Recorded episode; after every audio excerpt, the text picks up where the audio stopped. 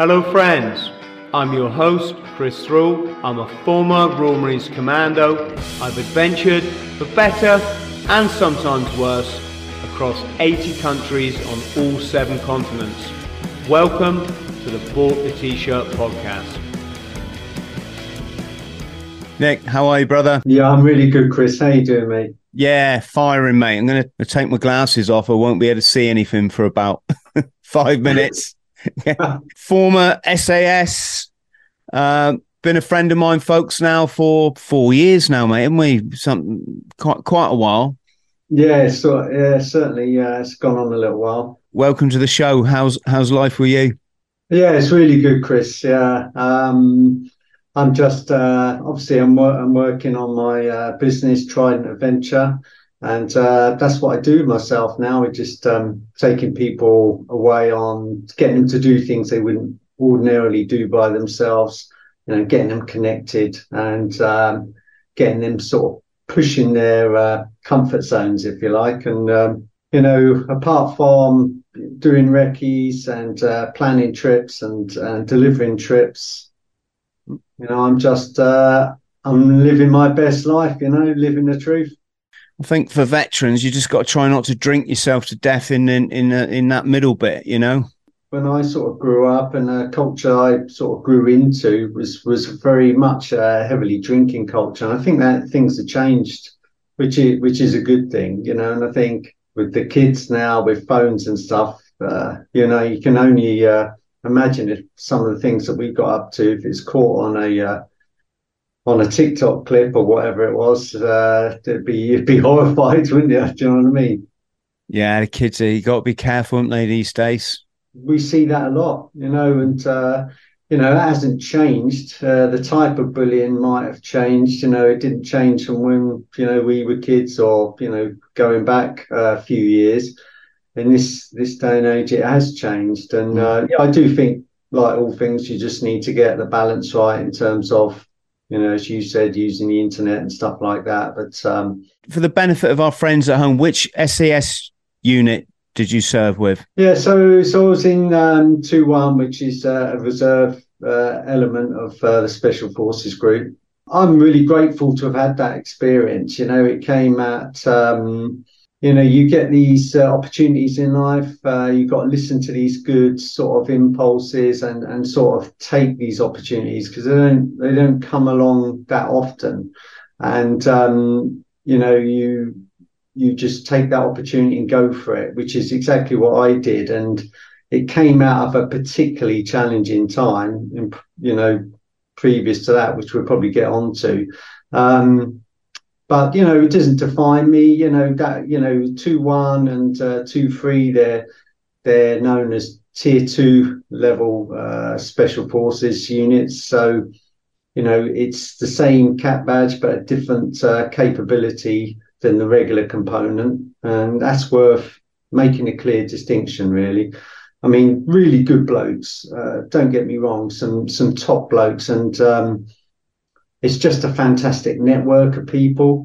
I mean, they're, you know, they've got day jobs. They're, they're kind of, uh, you know, we had barristers, we had all sorts, um, you know, right across the whole spectrum and people going off skiing across the poles, you know, to the poles. They're, they're, uh, you know, they're sort of rowing across the Atlantic, doing, doing, you know, getting to the top of Everest and, um, you know, it's just a fantastic network of people and quite a unique um, sort of organisation to be involved in. The, the opportunities that you got, the training opportunities, the operational tempo when I joined really sort of kicked on really, which is which is uh, you know I got based in 2000, left in in 2000 and 2008. So um, yeah, it was just it was just a great experience all round. Um, demanding, but um, you know, demanding in terms of family life and uh,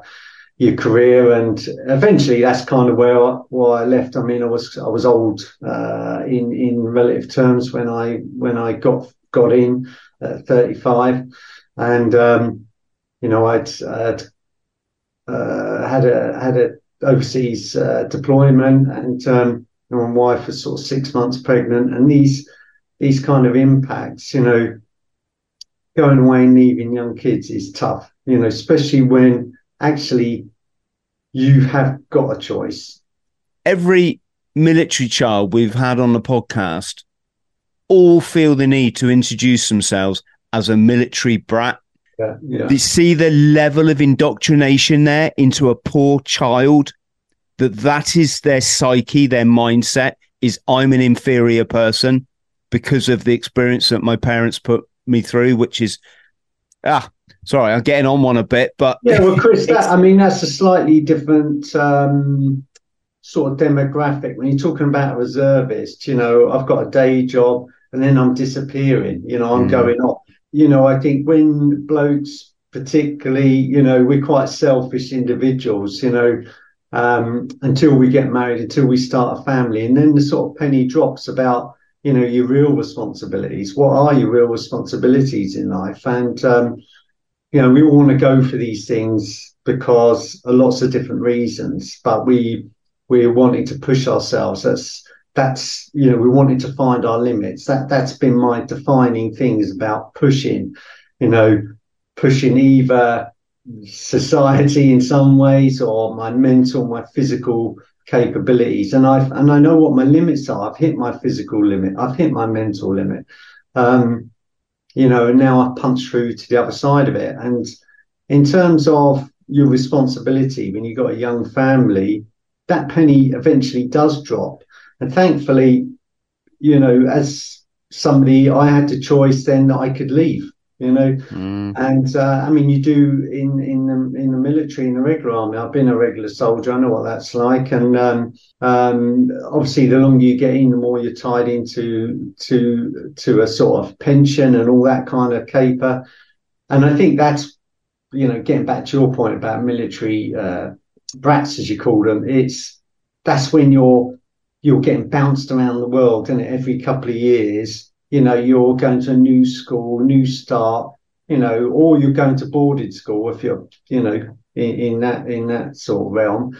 And these impacts do have uh, they do do have a consequence. And um, you know, for me, uh, my my uh, both my kids fairly young when I decided to leave, and the reason I left was because of that. You know, it's because of that I didn't want to.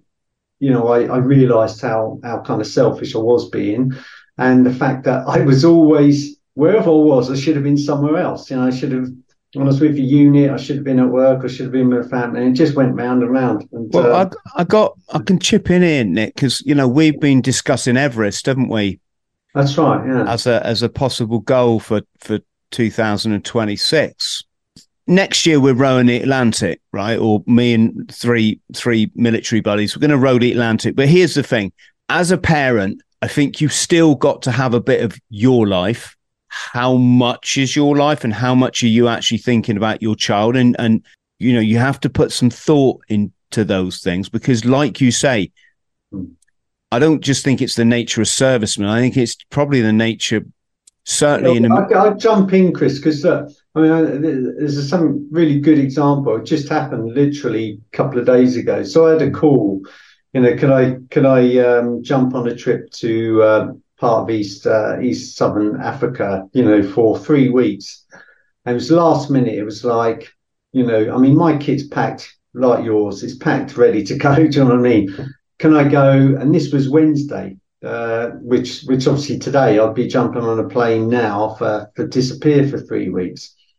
But you know, my di- diary is fairly clear because I wanted to keep this sort of period of time free. So, so I could have gone, but we got a family diary, right? And um, it's a relatively new thing, but we just because my kids are all back, you know, back from uni now, or you know, just finished A levels and stuff. It's it's we identify days where we're all free, right? We're all clear, and then we go off. We had a great day, and we had a day planned down to the beach yesterday. I had a fantastic day. You know, I'm out paddleboarding, you know, two, three miles offshore.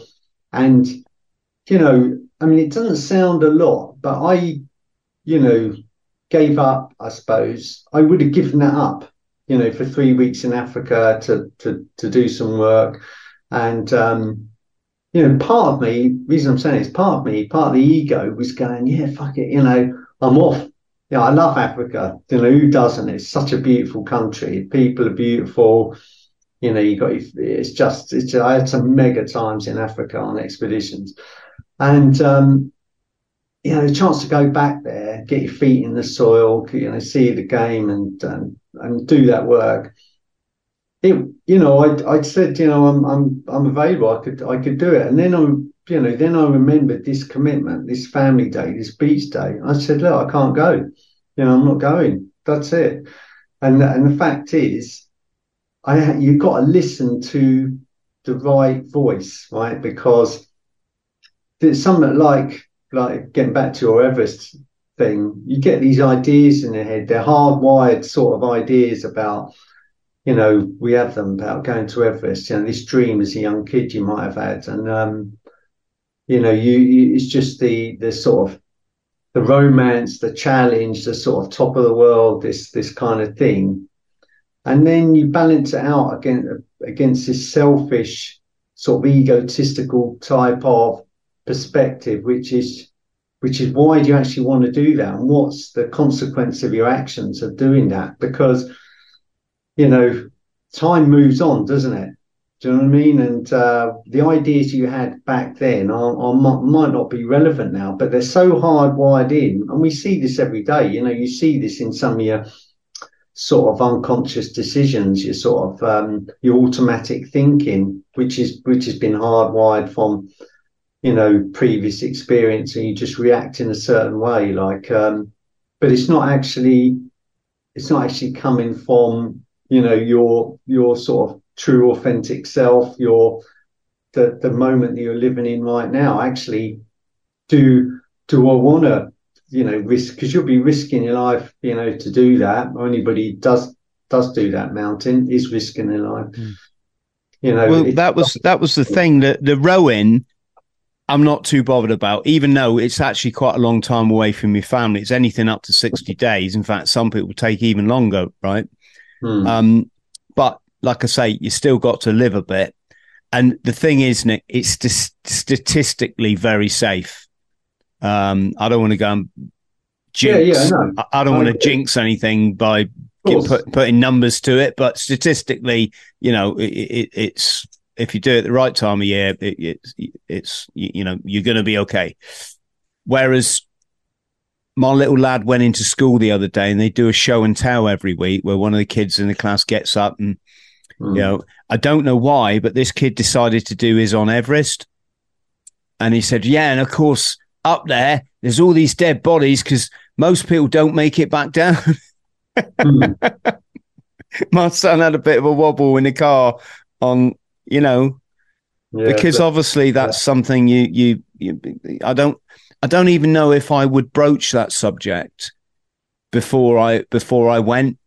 I, I mean, I, think, I, I mean, I think the point is, is that you, you, you're making you're aware of consequences, you're making conscious decisions, and um, you know, and you're you're doing what's what you think is right for, for well you. I, I, I i don't know if it's right nick you know? Um, i mean i haven't really i don't know how possible it is to think something like this through. Like i say the rowing i'm not bothered about. That's yeah. It, to me it's more dangerous cycling on the road on a bicycle in fact yeah. to be honest I think cycling on a British road, uh, with all the lack of attention now and the atrocious driving, is probably way more dangerous than climbing Everest. Um, statistically, I suppose someone yeah. could could disagree there, but that one, I'm I'm gonna have to. You know, I never would want to deprive my son of a father. Uh, on the other hand, I wouldn't intend to go up there and not come back down. it's, it's, I don't set out. I'm too old to fail things now, Nick. You know, I've done well. well we've done all that, haven't we? We've done all that yeah. in the past. So, so I let's think, just. Um, I think you have. Uh, you must be a bit like me, and you think you can get yourself out of trouble as quick as you got into it, and you got this sort of survival instinct. You know. Yeah, I just I'm I'm not going to go into something if I've got if my sixth sense, which in this case would be my stomach, is telling me something's not quite right.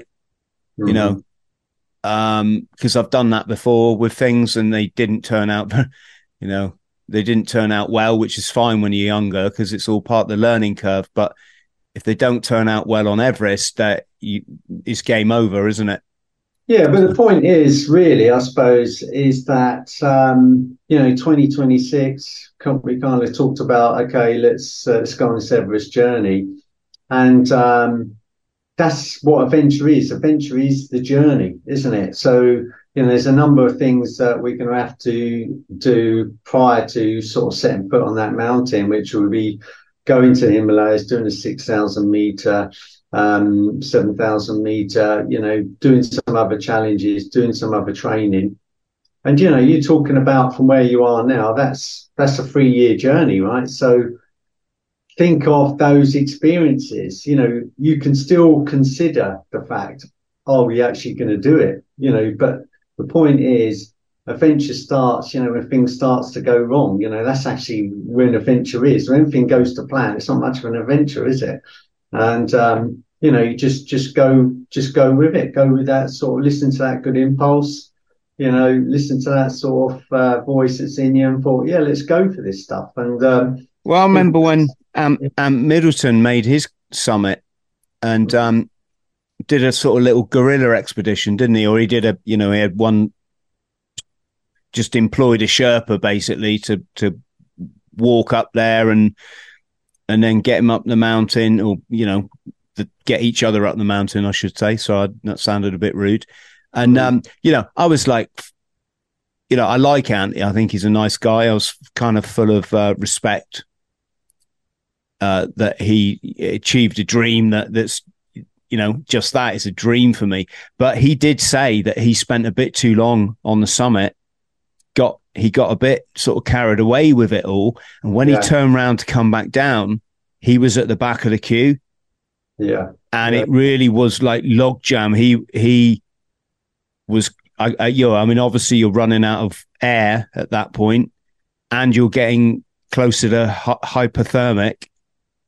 Um, and of course he had what, I think three or four kids by, by this stage, you know, it's, um, Ah, sorry, yeah, Sam. He, he, started. He was definitely starting to go down. I do remember that, and um, uh, I think he probably had a bit of a wobble with himself. And these things come along; they they happen to us, and we, we keep ourselves in check a bit because we're like, you know, certainly happened to me on a number of different occasions when um, you know you've pushed things or you've done things, and you thought actually, you know, I, I was very close to death then, and it's um, you know it's happened a few times. Um, uh, on adventures. mm. yeah, I can remember that. Mate, I want to get up there. None of this like sitting around for 40 minutes, taking in the sightseeing. I want to go, right, done it. Come on, let's get back down. is, is yeah, that bad? Oh, that's it. That's, you know, that's it. Uh, so let's go back to the SAS then. Um, I guess the difference between two one SAS and two two is that two two have mastered the art of the double punch, whereas two one are still doing all the Bruce Lee shit. Right? Am I in the? You you you could you could certainly frame it in that way, Chris. Yeah. So basically, I could join, couldn't I, with the knowledge that I have now? I think are you a bit of a ninja, aren't you? I'm a ninja at getting out of stuff, mate. Anything I don't I don't want to do. Why do you think I've got a podcast? I don't want to work for a living. yes, but um did you um I, I'm always trying to like stitch the journey together for people because you hear all about this PTSD and the public have been conned into thinking it's like you only get it in battle. You yeah. got to, you know, I get civilians apologize to me because mm. they didn't get their trauma like in conflict, like I did. And I'm like, I didn't get mine in conflict. I, I like most veterans I know, we were extremely damaged as, as kids. And yeah. we then, we then, you know, carried that into the, the forces was, Was that a similar story with you, Nick? Did you have a challenging childhood? Yeah, I mean, absolutely. Um, and just your point about PTSD and stuff, and um, you know, I think you keep it simple. You know, you, you could take half of it away and just call it traumatic stress, and that's it. You know, it's not it's not um, the military or the the rescue services don't own it. It's um, you know, it is just traumatic stress, and you know, there's combat related, there's complex, and essentially it presents in a, in a similar fashion in terms of, you know, severe anxiety, depression, and um, and uh, recurring kind of thoughts and and um, triggers and stuff like that. And um, yeah, getting back to getting back to childhood, I, would agree. I mean, um, you know, you think of most blokes that go into certainly into the infantry. I mean, I, I joined the engineers, you know, and um, you know, but most blokes from from the interim are, are you know council estate kids and all that goes with that that kind of um, that kind of upbringing. I mean, for me, you know, I lived in, in a good town. In you know, I lived in Guildford, born in Guildford, lovely family.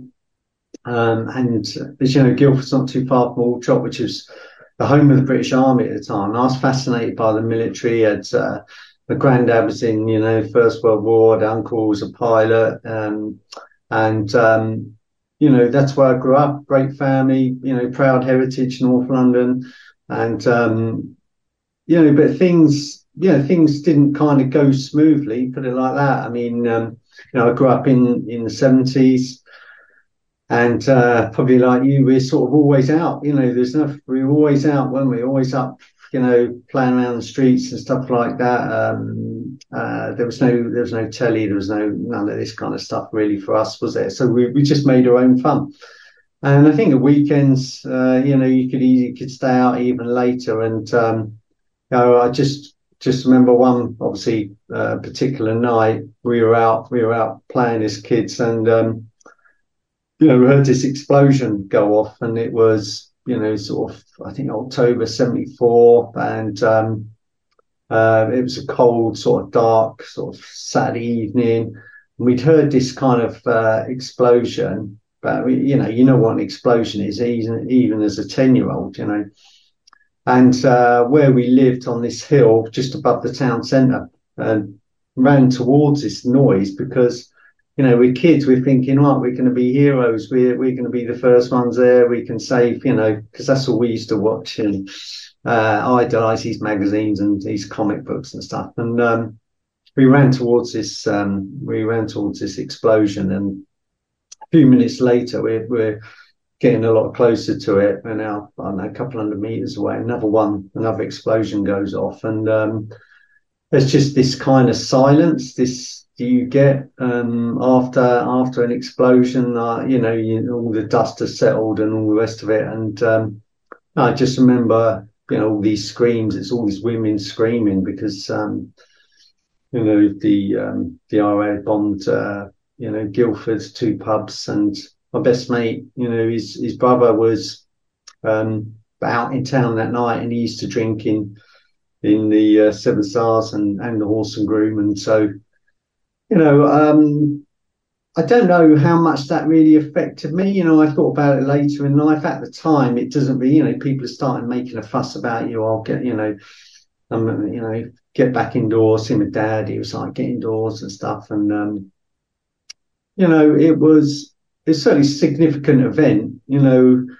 Um, how much it affected me at the time, I don't know. You did know, you see? But, did you see people who've been blown up, or was it just the? No, we, you know, we we got to uh, sort of an alleyway, just the other side of the pub, sort of thing. And there, this time there was a, there was a copper there, and he said, "Look, you know, get away from here. There's body parts down this uh, down this alleyway." But I think it's more more the um, you know hearing them sort of screams really um, was uh, not pleasant, you know. But um, these things, they kind of everything sort of registers, doesn't it? And um, uh, like I say, I didn't dwell too much of it. I don't think as a, as a sort of ten year old, you just sort of shrug it off. You've got no, you've got kind of got no measure, have you? And um, but I do remember, my, you know, everybody around me, my mum and dad, was certainly my mum being really, really upset about it. And, um, you know, um, was quite a significant thing for the town, really, mm. um, as you can imagine. But following on from that, you know, within a short space of time, within um, you know, two, three years, I'd lost, uh, you know, every sort of male role model in my family. Like, say, my, my granddad, then my dad, and my uncle all passed away fairly suddenly. And I'd say that was, you know, losing my dad really as a 12 year old was was probably the most significant um, thing as a, as a young person. Can't imagine it. Mm. Can't imagine it.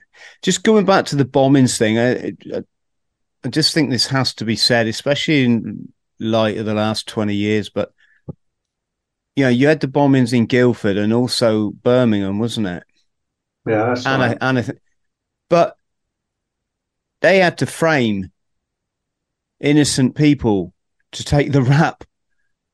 You know, yeah. the Guildford Four Christ knows how long they spent. Eh, you know, four innocent people. I think they've been over here on the ferry on a like a, a you know a sightseeing sort of trip. Um, I don't know. I might be getting me me me incidents messed up. And then the was it the Birmingham Seven? These people did a lot of jail time. Um, yeah, yeah, yeah. I'm only mentioning it now, Nick, because I don't believe a single thing on the news, and they're saying now more and more that it it was like you know MI6 or something that controlled the whole that whole conflict, controlled the IRA. well, so, yeah, I mean, uh, you know, you live lads have got an Irish accent, and that's it. You know, we got, um, you know, the the they want to they want to kind of uh, put somebody in the in the frame for it, don't they? And that's and that's um, you know that's how it is. And mm yeah, I was always amazed that um, we had contact, you know, with uh, the IRA. It's sort of like they had a hotline. what, what's all that about? Hold on, if you can, if you can talk to these people, why aren't you talking to them? You know, why aren't you kind of resolving it? Well, you know, I don't want to get too much into uh, into that, but mm. um, yeah, it just just seemed all rather bizarre. But you know, that's that's uh, that's all in the past, mate. Hopefully or thankfully. Um, is the um, selection then? So the the very famous selection training is that reserves as it uh, as it is for the regulars yeah, to, well, to, well, the hills phase is is kind of mirrors it. Uh, it certainly does now. Um, when I did it, it was essentially, um, you know, you, you go at a slightly slower pace, if you like. It was, I don't know, three and a half Ks an hour. Regulars had to do 4K an hour or it's three Ks, Ks an hour. It kind of moved around really. But, um, you know, you, you, you're doing a build up training, um, over a period of about six months, but over weekends and over long weekends. So, um, you don't know the ground as well and you've got to obviously maintain your fitness for a longer period of time and train yourself.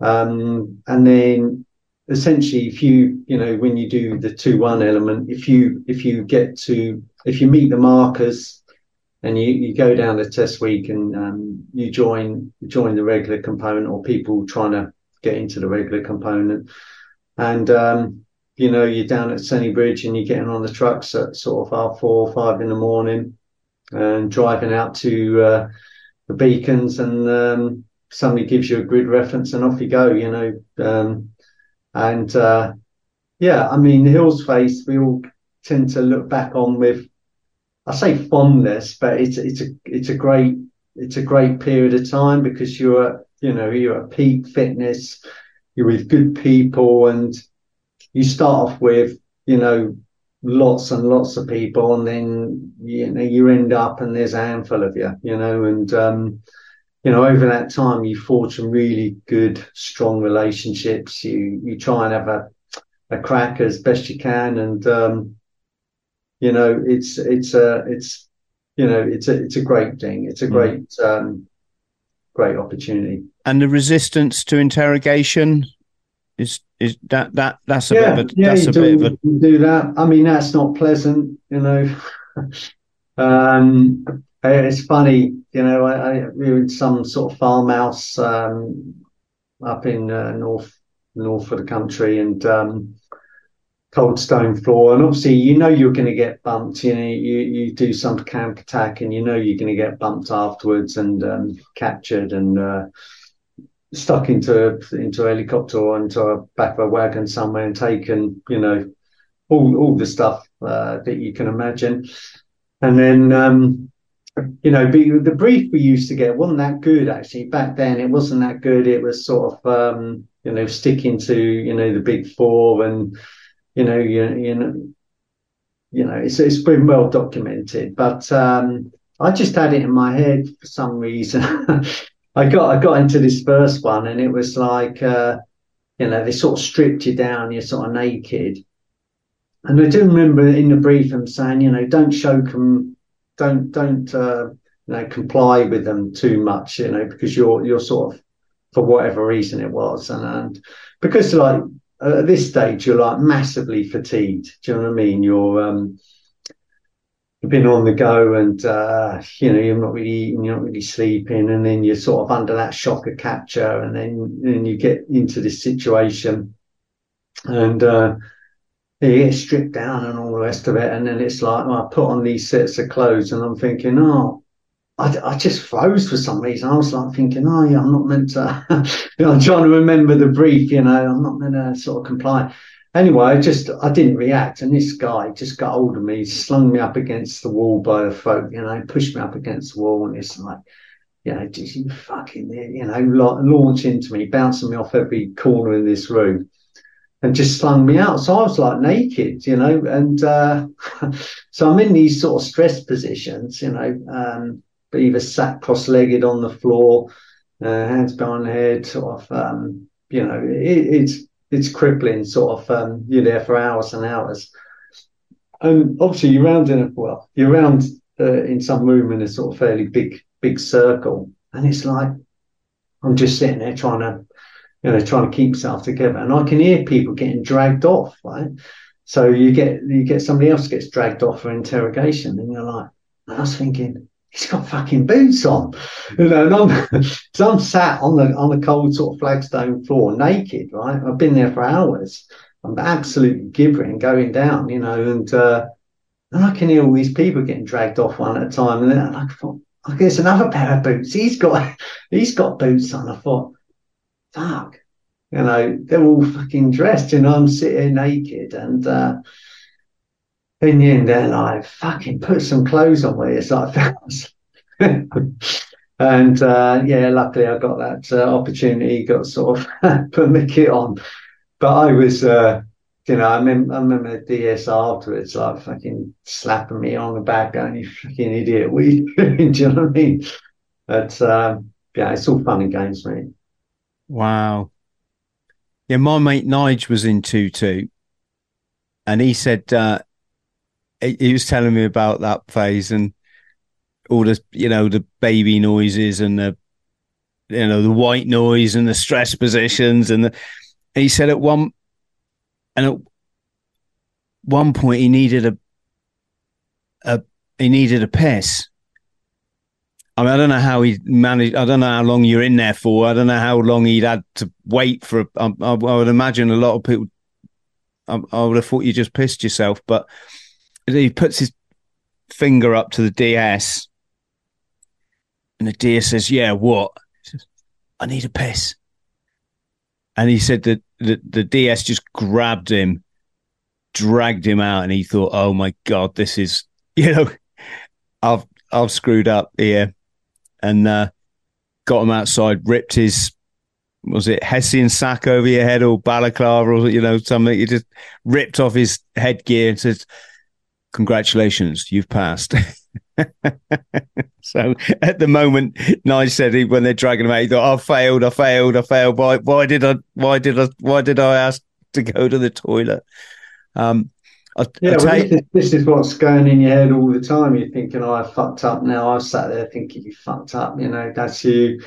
You're going to get seen off. And, um, and then you know like when you're at that bit you're still thinking oh he's he's um, you know i'm getting thinned out and, and you still think you're you know for a little while afterwards, you still think it's going on.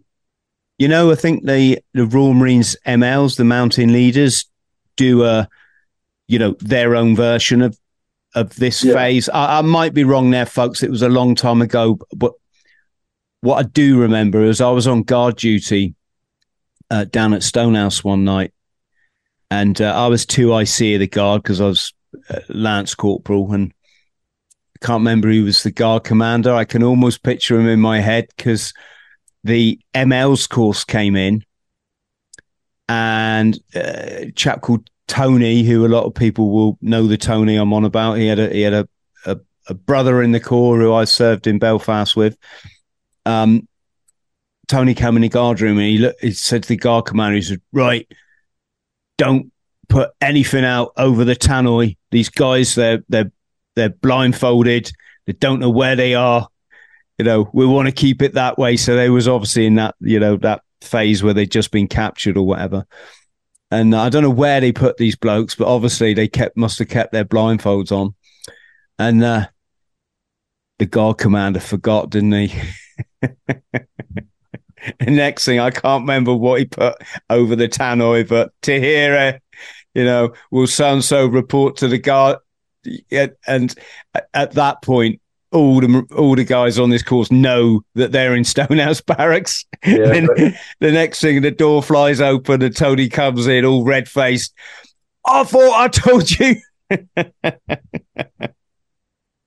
so, um, Nick, tell us the he, he, tell us the thing of uh, borrowing the yacht. So essentially, uh, I sort of joined the army in um, in uh, the mid '80s in in um, the regular army and that that really that all came about because um, you know I'd seen uh, I'd seen an expedition advertised, Operation Raleigh, and um, you know I applied for it. I got an application form, uh, I should say, and um, went to fill it out. And this three, you know, this uh, round the world expedition, all I could got was my name and address. I had literally I had nothing, you know, nothing as a, as a sort of kid, you know you know, so going, you know, backtracking to what I said earlier, I my behaviour sort of fairly changed fairly dramatically as a sort of fourteen year old after after those events and for other events I won't go into, and um, um, you know, there was there was no kind of uh, there was no support or anything at school. Nobody you just you just told that you're you know you're not going to amount to much and all the rest of it and um, and I just played out that reality. But essentially, I'd seen this uh, this expedition advertised, and uh, I filled out application form. Nothing, I had nothing I could put on there. And I was working on a building site. Guy just come out the engineers. He's showing me these photos of Kenya and Belize and all this kind of stuff. And I'm like, okay, you want to get on the expedition, join the army. And um, so I figured, you know, if I I knew that John Bashford now was a colonel in the army, and he's um, he's actually leading the expedition.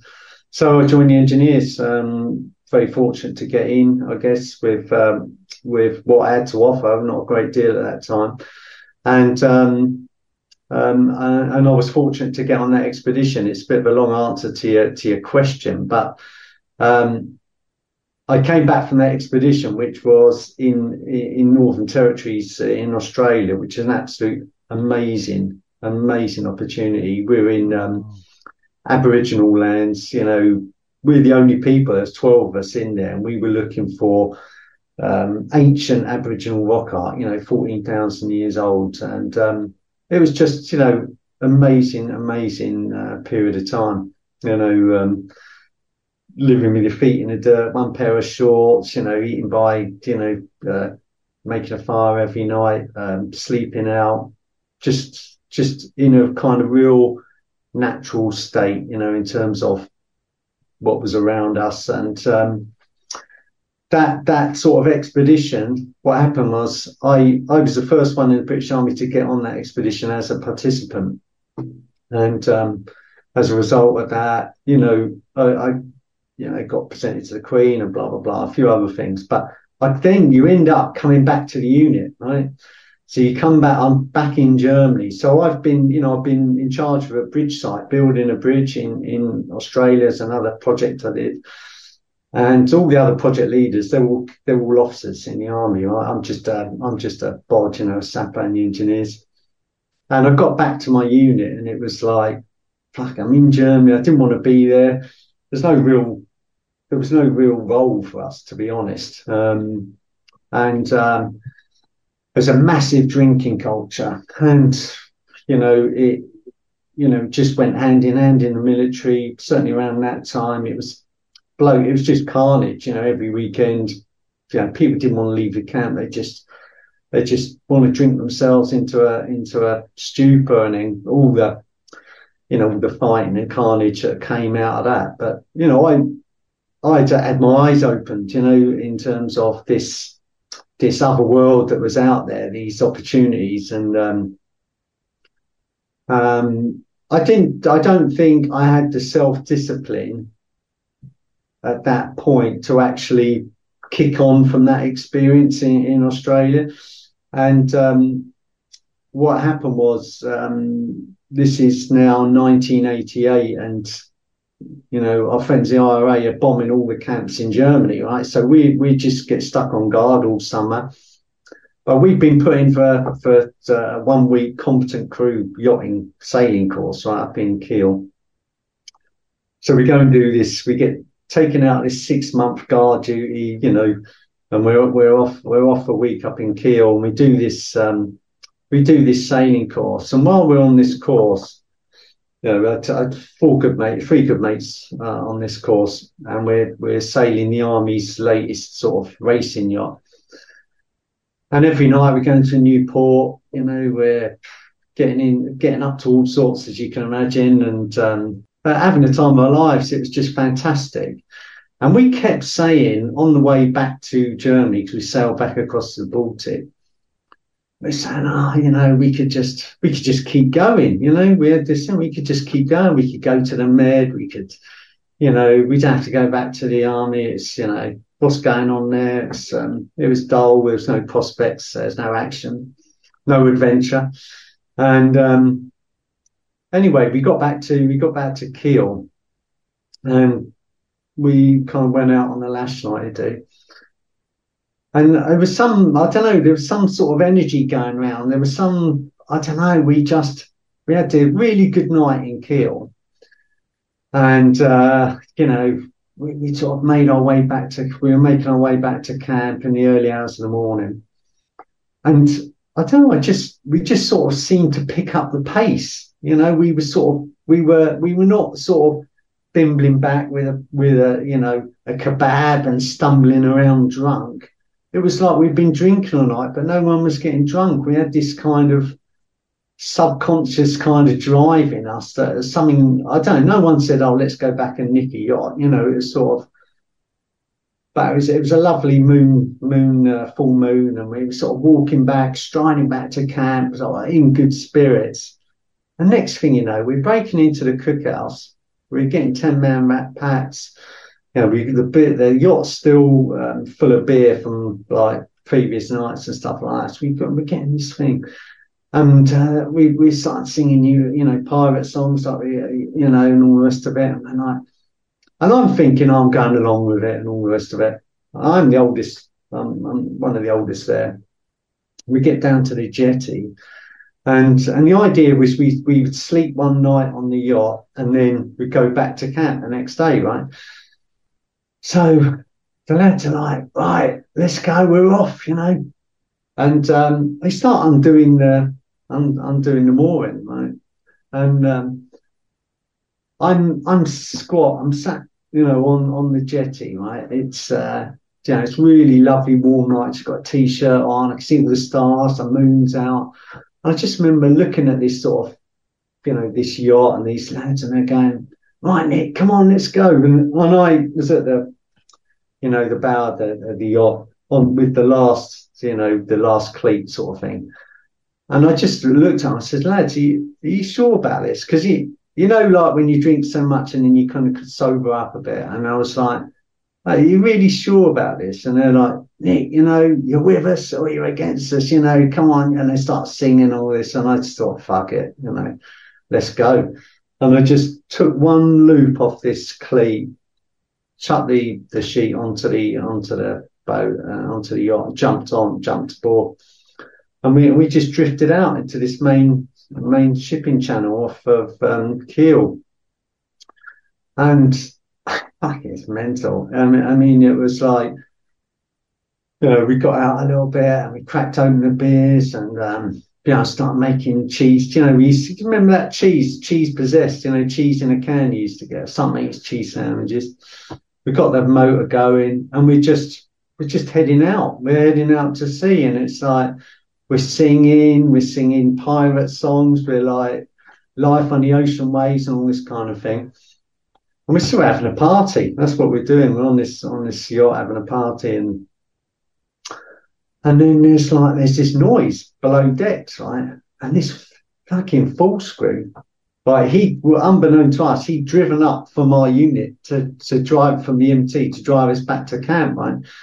And um he goes, What the-" he came up from below deck sort of thing, and he's like, What the fuck are you lot doing? And we're like, no one's saying anything, guys. You are in the fucking shit now. You don't know how much trouble you're in. Turn this fucking boat around and get back to the get back to shore. You know, you're going to jail and all the rest of it. And we're like, no, mate, you're the one that's in the shit. You know, this is our boat. We're going. We're off. And sorry, uh, how how far did you get, Nick? I mean, Copenhagen.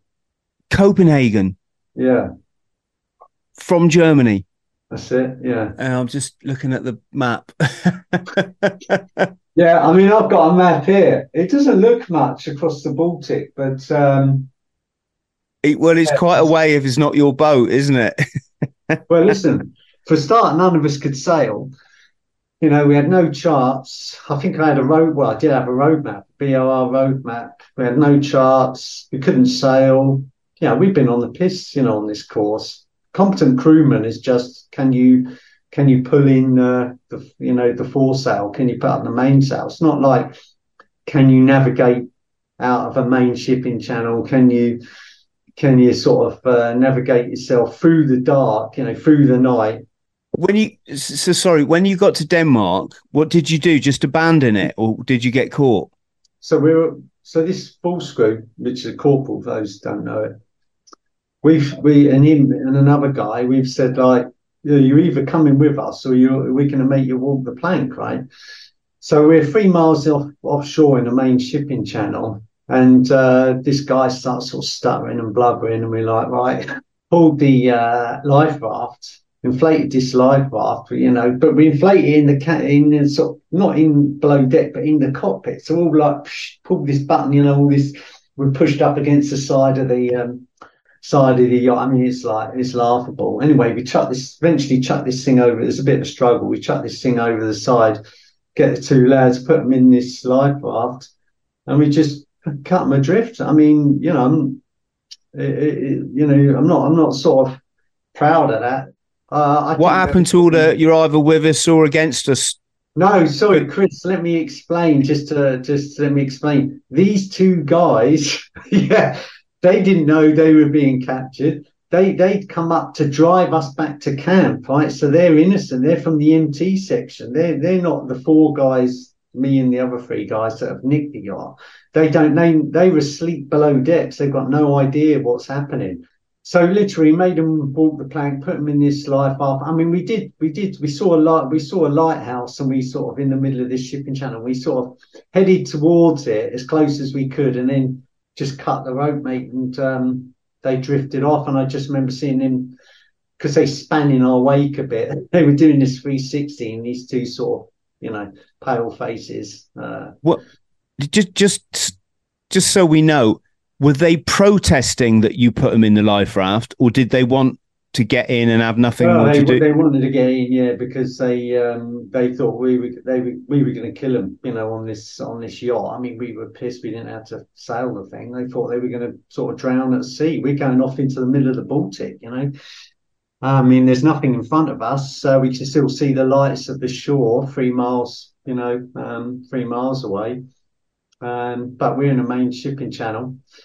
But anyway, we we uh, cut them adrift. We could hear, and the other thing is the maydays alerts were going off. So it was all we could hear all night was Mayday, Mayday, Mayday, all shipping, be be on the lookout for the British yacht Cormorant. So uh, we could hear all this. Turn that thing off. Is that, is that because someone had realised it had been stolen? Yeah, exactly. Yeah. Yeah. Okay. So um, we peeled the letters off. I, I, remember leaning over the, the you know the back of the ship and um, the yacht and I peeled the letters off. So so it read moron, right? So I've taken off the CDO and the uh, you know the ANT. So it said moron, and we put up a German flag. So we're now the German yacht moron, right? And um, anyway, we just drift off through the night and um, you know, I passed out. Everyone's like passing out left, right, and centre. Uh, I kind of woke up in the morning. And, um, if you've ever been on a boat in a in a in a harbour, you know when a when a boat goes past you, there's you start you're generally pretty calm, and then you ripple, don't you? And and I woke up and I was like rocking. The the, the boat was rocking, and I was thinking, "Fuck, that was a mad dream I've just had," you know. And and I was thinking, oh, that's a big boat that's going past us because we're still rocking, you know, five minutes later. And I'm thinking, that's not right.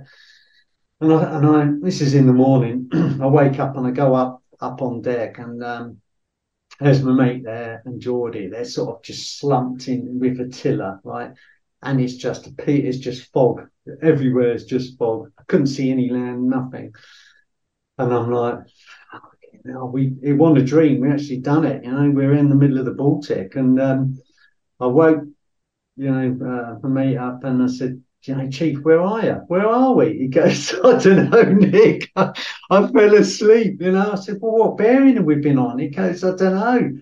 And I thought, fuck, you know, we're in the shit, you know. and uh, I was like, well, we got no charts. Um, you know, our other mate was still asleep, and uh, you know, this this realization just dawns on you. You know, you're thinking about these two lads. Right, you phone overboard. You're like, oh, you got hangover from hell and all this kind of stuff, and it's like. I got this roadmap out, right? And um, this BAOR roadmap, and I'm going through it. It's got to be a bit on Denmark. And yeah, lo and behold, a bit of Kiel was in was in the, one of the last sections of the map was Kiel, yeah, blue strip of ocean, and I'm like, well, we've come out of Kiel. If we go north, if we go on, you know, northerly bearing, we must, unless we've gone too far east into East Germany. If we go, if we stick north, going to hit land. We've got to hit land somewhere, uh, somewhere. So, um, so that's what we did. So we went north got northerly bearing, and we've been on the motor all night. So we're in on this diesel engine all night. We've got no life raft, and uh, we don't know how to sail. But when we set this, you know, you can know how to set a compass. We set the sort of bearing to north, and we just chugged off into the soup, you know, into this pea soup. And um, you know, you can imagine it's quite a long day um, through the through the fog, through the mist. Eventually clears, sort of mid afternoon. And, um, you know, uh, then we get into a storm, you know, a bit of a squall blows up and um, we're thinking, wow, we have, by this point we we managed to put a sail up because we we thought we can run out of diesel, you know. we put this sail up and um, we're still on northerly bearing and you know late late afternoon we see land we're like that land ahoy! You know you can imagine. I thought oh my god it's like a lifeline you know and so we just handrailed this sort of this coastline.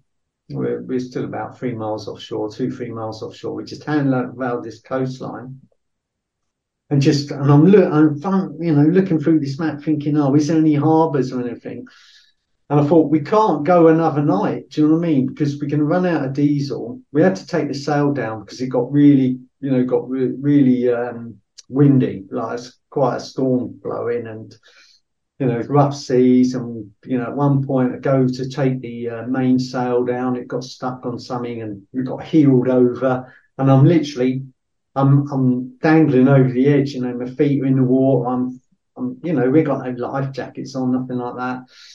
Um, you know, it's, it's getting to be a sticky situation. We're getting, you know, deeper and deeper into it, you know, and, um, eventually uh, we're saying, well, what's the options? You know, what we got? Well, we can't, we ain't got no life raft, we can't swim ashore, you know, we're going to have to run aground. You know, if we don't see anything, we're just going to have to run this thing into the rocks. And that, you know, obviously that didn't sit right.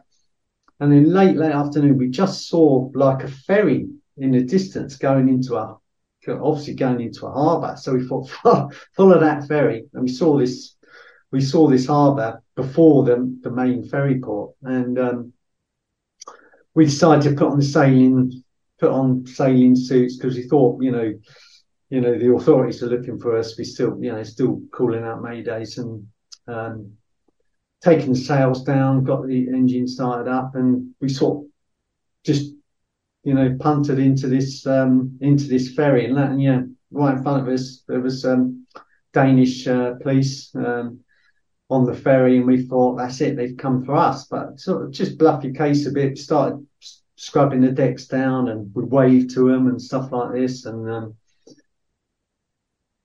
my mate um, uh, Craig, he, he, managed to, we managed to, because we came in too fast, you know, wind behind us. We were like, I don't know, doing about, I don't know, seven, eight knots into, you know, you, you need to take the gas off. So we just managed to swing round it, drop everything, and just managed to to moor it up. And um, first thing we did, um, start cleaning the cleaning the decks down. The police car come up, came alongside us to a crawl he, he just sort of looked across at us like this.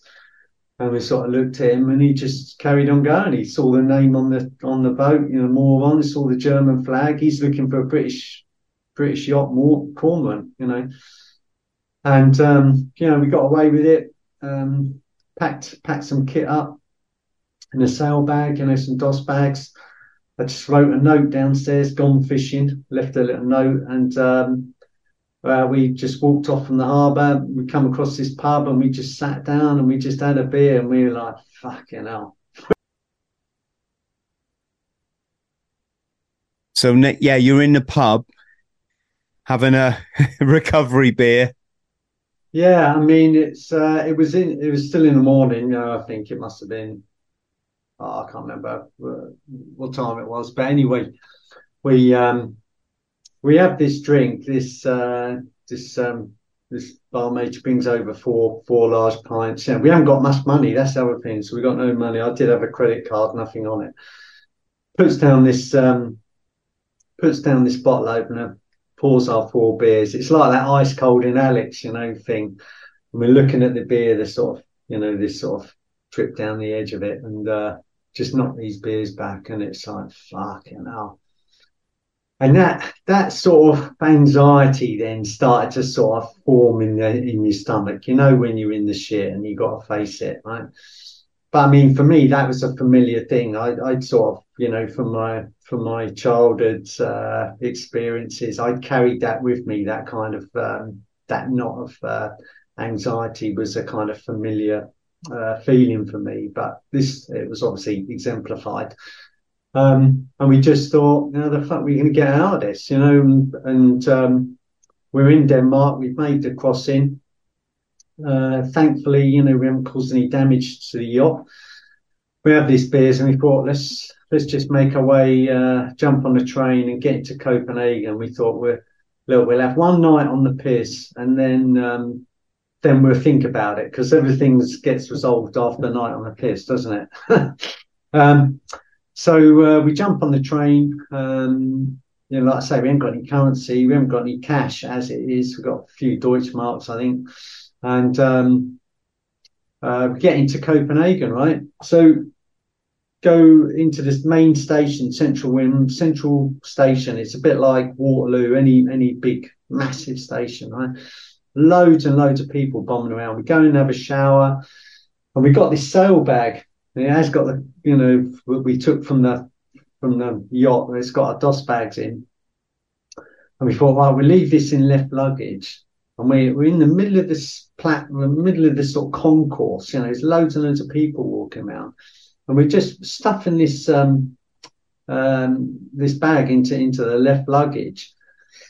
And two of my mates, um, buddies who's in training with, sort of walk walk up to us, and he goes, "All right, lads, what are you up to?" And we go, "Oh, on leave. he goes, we go, what are you doing? He says, oh, we're in the tall ships race with the British Army. We've come from Kiel. And we're like, oh, fuck. He goes, what? I says, are you with the instructors from Kiel? Like, and he goes, yeah, we're, all of the head shed are here. He goes, we're looking for these four lads who've nicked this yacht. I said, what? He said, did you hear about these four blokes who nicked this yacht? And I said, what about the two lads that got chucked overseas? He goes, they're all right. He goes, how do you know about them? And I was like, fuck it. You know, I goes, oh, well, oh yeah, we, somebody told us about it type thing. So we bluffed that off and um, they left. I thought, oh, we've got to get out of this station because the the head from um, Kiel, we're in that station.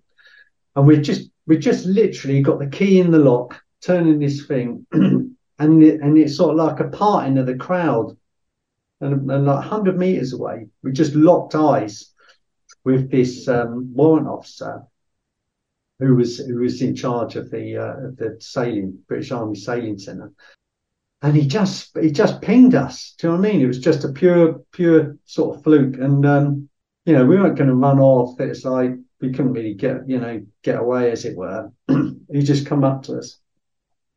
And he, same thing goes, all right, lads, what are you up to? We go, give him the same thing.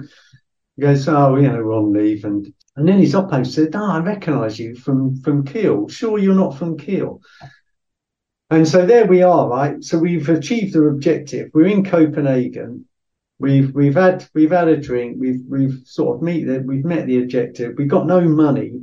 This WO1 is actually in the MP, so he's in the army, the military police, but he's on he's actually on detachment where he's looking after this sailing centre. And so now we're faced with this choice. So you've always got a choice, and this is this is one of the key sort of elements of uh, that I've learned about that. You know, you always have a choice, right? And our choice at that time was we either knock these two guys out and go on the run, or we we look at the other option. You know, and uh, I said, hold on a minute. And it was, I said, look, we'll have a little chin, chin wag. And he says, look, listen, lads. He goes, if it's you, if you're the guys, if it's you, I'll say that you handed yourselves into me. And that is a massive lifeline. You know, that's not being caught, that's handing yourself in. So we went, fair enough, it's us, you know. And he was like, thank fuck for that. He goes, well done, lads. He goes, you made a really good choice. And it really stayed with me, that. And um, he goes, first thing he said to us after that, he goes, where is she? We're like, where's who? He goes, where's the cormorant? So oh, it's in, it's in Rødby Harbour, you know, um, and uh, he goes, right. And he sent his Oppo and he goes, right, go make a phone call. I said, oh, just so you know, it's now called the Moron, right? anyway, so off he goes. The uh, the WO1, right? He goes, listen, Ed, he goes, you made a really good choice. Come with me now but I'll, I'll, stick to my word. I'll say you hand yourself in. And he went, found the um, found the local old bill on the station. They locked us up on the station, and he was going off to this tall ships race, and he said, "Well done, lads." He goes, "All right, um, I'll see you again, no doubt." Anyway, he left, and we literally had, you know, that that hour before we got picked up again to to sort our story out. And and this is this is the key thing is really is that we just said, look, you know it's like when you go on the piss, you forget all sorts of detail, don't you? So we said nobody remembers anything. All we remember is waking up in the morning and then trying to get to land and then trying to hand ourselves in at the earliest opportunity. That's the story. because nobody wanted to incriminate anyone nobody knew whose idea it was anyway. But you could say, oh yeah, Nick did this, or you know, Joy did that, or Craig, you know, whatever. So just just say you don't remember anything, and you just and that was our story. Simple. Keep it simple, right? So we get picked up by the old bill, and they take us um, in this in this sort of meat wagon through Copenhagen. We can see we're going through, you know, downtown. We see all the lights, all the action, just looking out the back window with the bars on and we get put in a prison in um, in Denmark, and then um, then uh, basically we got I don't know how, many nights we're in there, but then the British come up, the military come up, and we got taken to the SIB, which is um, the Special Investigation Branch, and we got took straight to them, right? And um, it was it was literally interrogation, you know, before before I had the before I had the interrogation. So it's interrogation, you know, all day and separated, um, and um, you know, I think they thought I was a ringleader because because I was one of the oldest there, and I'd already been in some, you know, minor sort of scuffles and capers and stuff, and um, been in uh, a bit of a I don't know. They just they I guess they just thought it was it was me. It was my I was a ringleader, and they that's what they want to do. Like too early thing, they want to put somebody in the frame. It doesn't matter if he's if he is or he ain't. Let's get somebody. Let's not ruin four careers. Let's just lock somebody up. And um, you know, straight out the Sweeney. You know, in he comes in a cup of tea, you know, glass of water, sort of plastic cup sort of thing, and um, it's like I was the last one to get interrogated, so I've been stood up like I don't know eight ten hours or something. Get into this room. He goes, right, Nick, how you doing? Come in, sit down. You know, he says, do you want a cup of tea, mate? This this is the oppo, right? Do you want a cup of tea? I goes, yeah, love one. He goes, right, tell us um, tell us about this story then. So I, am drinking the tea like this. I thought, I've got to drink this tea. I was out hanging out. Have this tea first before I tell him, because um, I knew what the other lads would have said, you know. And uh, I said, look, well, where do you want to know from? You know, and he goes, you know, tell us from. Uh, I said, you know, when you're in Kiel, uh, when you're in Kiel, I said, well, we went out on the piss. Yeah, we know all that. The lads are telling us how you went out on the piss. Tell us when you got back to uh, got back to the sailing club. I said, well, look, you know, the first thing I can really remember is waking up in the morning. he goes, "Fuck you, lying bastard!" He went, Poof. The, the drinks are off the table. His mate's got me up against the wall. It's like a replay of the other thing that I had in years to come. Up against the wall, goes, You lying shit. He goes, Gee, you're getting fucking 10 years for this. They they wanted to give us 10 years. We were going to be the first British soldiers to be charged with piracy for 200 years. That's what we were getting charged with. I mean, it was like piracy, um, endangering life, danger to international shipping, drunken charge of a vessel, crossing borders. I mean, the charge sheet was two sheets of A4, right? That they were scheming up. because You're getting 10 years for this. You know, you don't know how much shit you're in. And I'm like, He goes, So you better fucking wise up because all your mates have, have already told us it's you, right? So just tell the story and, you know, we're, you know, it's gonna it's gonna look better on you. It's gonna you're gonna get an easier sentence or whatever if we can, you know, we get you two years or something. I was, you know, I don't know, something. He goes, so off we go. And so, I said, can we have a cup of tea? He goes, fuck off, you know, just said Anyway, so I'm like, I woke up on the yacht and he up against the wall again, you know, all this thing. Oh, we didn't, we didn't budge from the story. That's it. And he didn't get anything. That's all they got from us. Got back to camp eventually and then you go through, you get you get another bollocking. I'm not saying what happened to those two guys wasn't terrifying, but also the realization that it's the endangering life is the thing, isn't it? That nicking a boat, I don't think is the worst thing in the, you know, we wouldn't recommend it, but mm. it's it's the fact that you put two people in a life raft and they might never have been seen again, mightn't they? Well, I mean, they were close to a you know, they were close as we could get to a to a uh, to a lighthouse. And yeah, I'm just I'm just thinking for the prison sentence thing. That's yeah. I'm guessing that's what it would hinge on. So, mm. so did you get then hit by the military, or did it go civvy first? Yeah. So so um, to try and wrap up a sort of uh, quite a long story. Um, yeah, it went on. It went on and on and on, basically. So, so they they couldn't figure it out. So there's a lot of negotiations, and um, we were on like close arrest for months and months, which meant, you know, you you confined to camp, you paraded three times a day in number twos, like best kit. You weren't allowed on any bars on camp. All you could do was go to work um, and then go back to the block and then you'd be at the guardhouse parading. Now they went against Queen Queen's Regs doing that, and we had a sense that they were they were kind of doing that because they didn't know they thought they were just going to wash their hands of us and you know and that'd be the end of it. So they just treat us how they want really.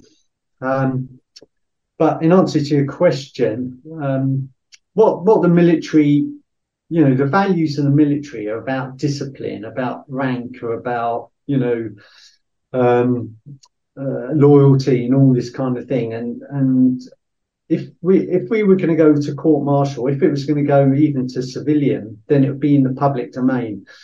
And months and months went by, and eventually, about eight months later, um, Peter Billière was our um, was our brigadier, right? So he was ex, obviously ex SAS in charge of the um, special forces in the Gulf, and um, but at this time, that's before that. But he was now a brigadier in charge of like, our division in Germany, and it, it was it landed on his desk, right? So it's down to him. Were we going to get um, court-martialed, or was he going to give our CO extended powers? So a brigadier can do that, give a CO extended powers, because CO can only give you 28 days in the extended powers. You can double the sentence, 56 days. So you know, we were told, like he said, like if these lads can get can navigate across the Baltic, where not cause any harm to the in to anybody, like because the lads got picked up, or to the ship, and you know, hang themselves in, then um, you know, I think it, you know, it said it was a good sense, uh, showed good initiative, and um, he gave the CO extended powers.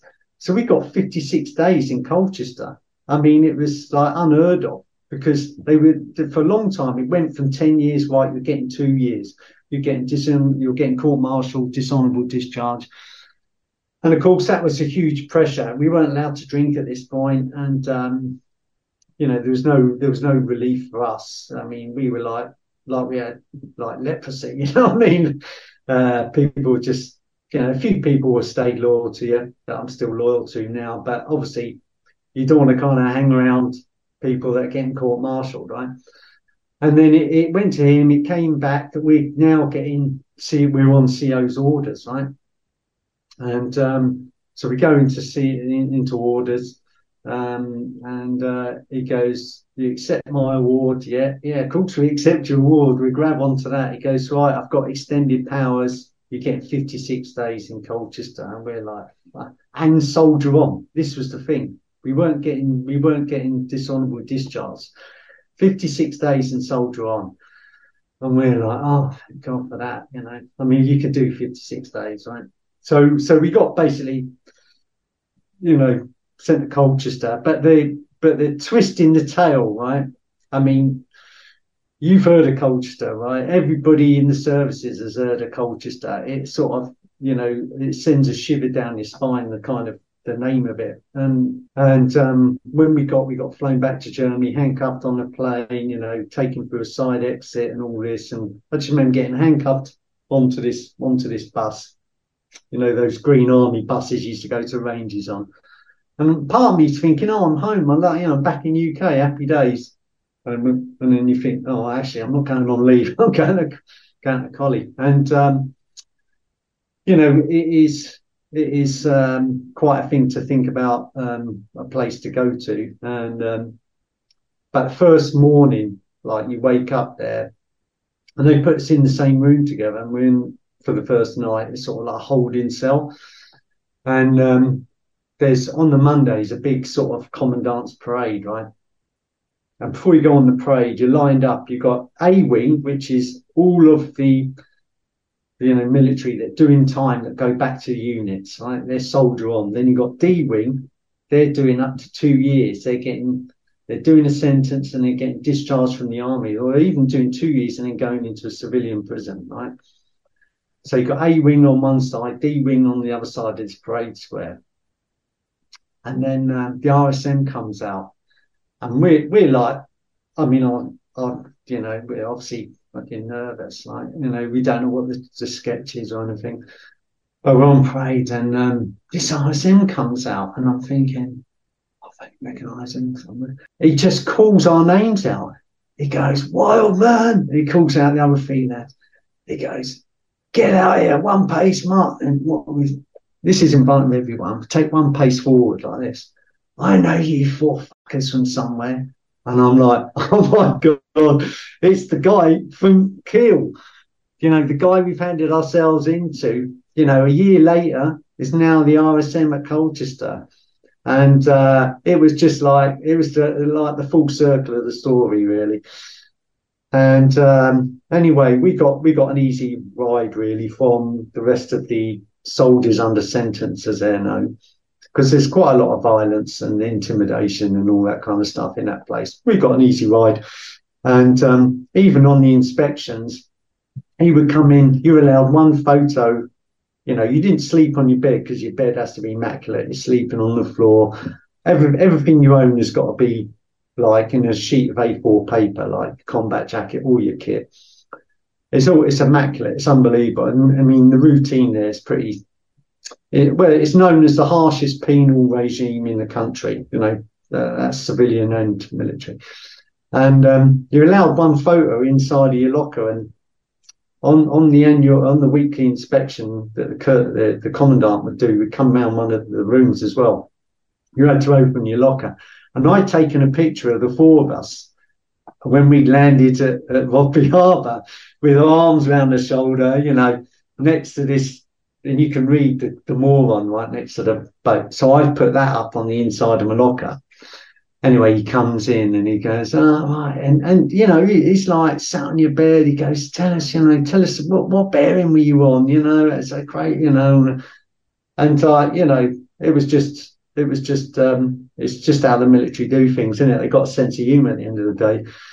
So much so, when we got back to the unit, our colonel, the guy given us the sentence, he put us in the army sailing team. So me and me and my best mate, um, the chief as I call him, he um, we entered the army sailing. We come third in the army championships because we were we got then got trained how to do dinghy because dinghy sailing, right? So we were sailing every week and um, so we come, so the, so we won the arm, the regimental cup, put, got put, and the and the colonel had to then present us with a with a trophy about you know a couple of months after we come out of Colchester. So it all turns into a laugh and joke. You know, we had we had pirate, we used to have pirate dudes in the squadron, and um, you know it's quite a well known story. But you know, obviously career wise, I knew I was I was not getting going to going to sort of progress anywhere. So as soon as I could, mate, I handed my chit in, you know, and um, got another expedition into Zimbabwe. Three, well, four months out there, and then um, handed my kit in. But it was kind of, you know, it's a funny story, if you like. We got away with it in many ways. It could have gone, it could have gone badly wrong, as as we discussed. But um, it really was a reflection of my mindset at the time, which was, any proceeding up to that was I mean, I was regarded as something, you know, before I joined somebody, you know, real mistrust of authority, you know, because this is what you do as a young kid when you're experiencing sort of, um, you know, adverse experiences as growing up. You, you don't respect authority. I had no fear of any consequences, as we, as we've seen. Um, you know, I had, I had living in fear, vulnerability, you know, and I would reach for anything that would take me out of that, you know, and you know where that kind of leads, you know, into abusing uh, substances, alcohol, stuff like that, and um, and things that go with that, and um, you know, getting into trouble before I joined the army. At you know, criminal record. Best mate was in Pentonville. I used to go around, you know, every prison in London. You know, Wandsworth, one at Scrubs, Pentonville you know, these places, I'm thinking, what are you doing? Which ended up in the army in the first place. But I still had that, I still had that sort of chaos sort of mindset. And, if, you know, we could, when on the piss, anything could happen, you know, as, as, as, um, you know, just said. And, um, I still had this mistrust of, um, I was great, you know, in the field, good soldier, but around camp, there's nothing to do.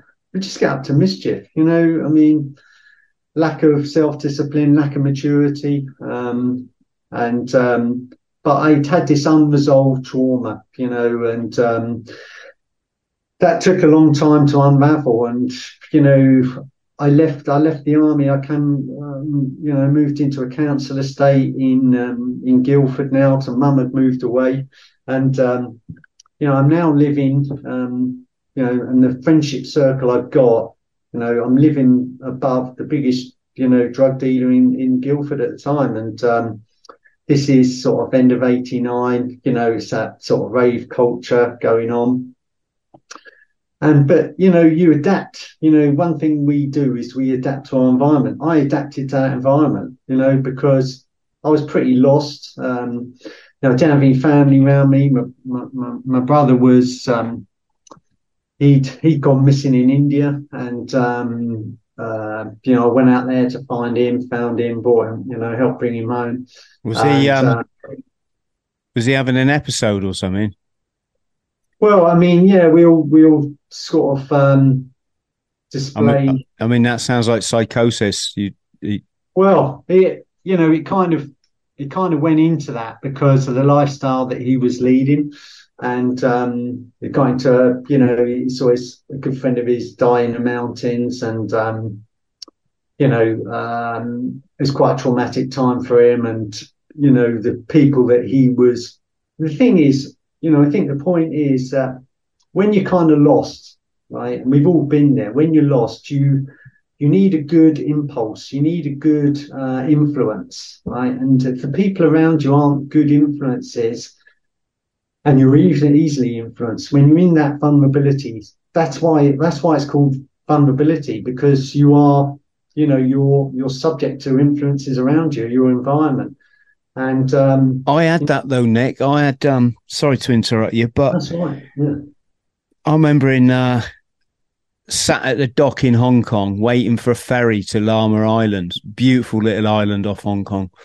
Very bo- bohemic island. No no cars on it, just these little like golf cart things. Anyway, I was there with a chap in my book. I call him, I think I call him David Niven. His real name was Richard Burton. I'm rolling this joint, right, making sure you know the Hong Kong passers by aren't aren't spotting me, sort of thing. I'm rolling it like I've climbed down this dock or whatever, rolled this joint. He looked at me and he said something like, and he he'd been dropping in these really snide comments that I didn't appreciate. So we'd be out, we were out with two girls once in um in um, Rick's Cafe in Hong Kong. And I later become the door- doorman on uh, on there, and uh, we're with these two girls. I don't know. They they were called yeah. Tark Tarquar and Farquin or something. anyway, he says uh, he said, "Girl, girls, this is my friend Chris." And just as I'm about to say hello, he says, "Chris is a drug addict, you know." And I'm like, "Rich, for fuck's sake, man." so anyway, we're sat on this dock waiting to go to Lamma Island, and I've skinned up this joint, and and he looked at me. He says, "Chris," he says, "You know, I'm a bit hard on you sometimes uh, about about the old drugs," and I'm like, "Yeah." I sort of wondered where this was going, Nick. You know, he said, yeah. "He said it's because I lost two years of my life to uh, heroin addiction." And I see you going exactly the same way and you know what it's like. I'm like, oh yeah, yeah, no, don't worry, I'm I'm fine. You know, I'm on top of this. You know, it's it's it, but it's just that thing, isn't it? When when you're not right in the head because of childhood trauma, the universe sets you a challenge to make you. Anytime you're not right, it doesn't matter. Even at my age now, if something's wrong in my life, I recognize now that's the universe is challenging me, saying, "Look, you've still got this to work on." if I go off at someone or what, it, it's I know that's me. That's that that I've lost my piece of heart sort of thing. You know, um, I add to it rock rock bottom. Yeah. And then hit it again, and then later on in my life, hit it again. There's nothing anyone could have said. There's, there's beautiful things people have said to me over the years. You know, yeah. Yeah. lovely stuff. Like Chris, you deserve better than that, mate. You know, you're a really nice guy, and that's what you need to hear when you're a traumatized person. Mm-hmm. Is it going to stop you then going out and scoring at the first? Well, no, because only you can get the answers from inside, isn't it? You know, and, and you you and you're not going to change until life becomes so painful that it's easier to change. You know? Yeah, exactly, exactly. I mean, it becomes as clear as day in that at that moment, doesn't it? Because all the time, you know, all the time that you're sort of making do or coping, you know, things are all right. But um, you know, you get to that point and it's like, you know, as I say, you've got these choices. You can go, you can go straight down the middle, you can go left, you can go right, can't you? Mm. Um, and are you still, you know, do you still struggle with pirate addiction now? Listen, I, you know, I actually like the idea of being a pirate. You know, I mean, you know, they cool outfits, right? Yeah, and and you get a parrot. So I mean, what what's yeah. not the career prog- the career progression when you mention it affected upon your career? I I understand that because you basically get pirate, pirate, pirate, pirate, pirate, captain. Uh, it's like dead man shoes, isn't it? yeah. yeah and, and you got to have a big beard if you want to make. It's probably difficult when you're 19. yeah, I mean, um, you're quite right, but uh, I, you know, I'm a free spirit. At the end of the day, that's it. You know, um, uh, the military was. I'm grateful for for. Well, you Nick, you're clearly very well balanced now, and I'm looking forward to. We'll we'll touch on Trident in a, in a minute, and and yeah. So you're living above this big dealer, um, and I'm guessing that this is having an influence on your. I mean, you're, you're dabbling and stuff. Work wise, I would say uh, motorcycle courier in London. And uh, this was before cameras, before red lines, and all, all, the rest of it. I my my number plate was just on a Velcro. You take it off in the morning, blast around town, and then uh, put it back on the on the way back down the A3. But it's like, um, you know, that lifestyle. I was in that lifestyle. You know, I was still, and and looking back at it, I think, I think these distractions they just they just keep you in the game longer. You know, you can get distracted by lots of different things. You know, people addiction is just behavior, right? That's all it is. Um, you can be addicted to work. You know, as all the things that you can think of can be a vice. Um, you can be addicted to, and essentially what they are is just distracting you. They're a distraction from, you know, the thing that you need to face. You know, and I think you you've the work is going from sort of chaos, as I'd call it, to courage, right? And for me, like true true courage is about facing facing that fear, the unknown, facing that, you know, look into your into your sort of dark uh, sort of shadow side or your darkness or whatever, and and um, and doing the work on that, and that is that is uncomfortable. That is a long journey, and I think you need you need you need to be at the right time of life to be able to do that. And people recognize this you know instinctively. You know um you know i'll distract myself with this thing for a number of years or i'll distract myself with a career. I can function in a particular way um, that society is going to not i'm not going to get pinged for it. You know i can I can drink, I can binge drink at weekends. I can turn up to work on Monday, I'll be all right. Or I can, you know, you can smoke and, um, you know, party and get away with that at weekends as long as, you know, you can pull a few sickies and all the rest of it. But you can, you can function. And, um, as you say, it's only when continuing that journey he, he becomes intolerable. And um, for me, it was all like, you know, I went from that that sort of chaotic, you know, everything that was been driving me was, was would be to show externally that I was strong.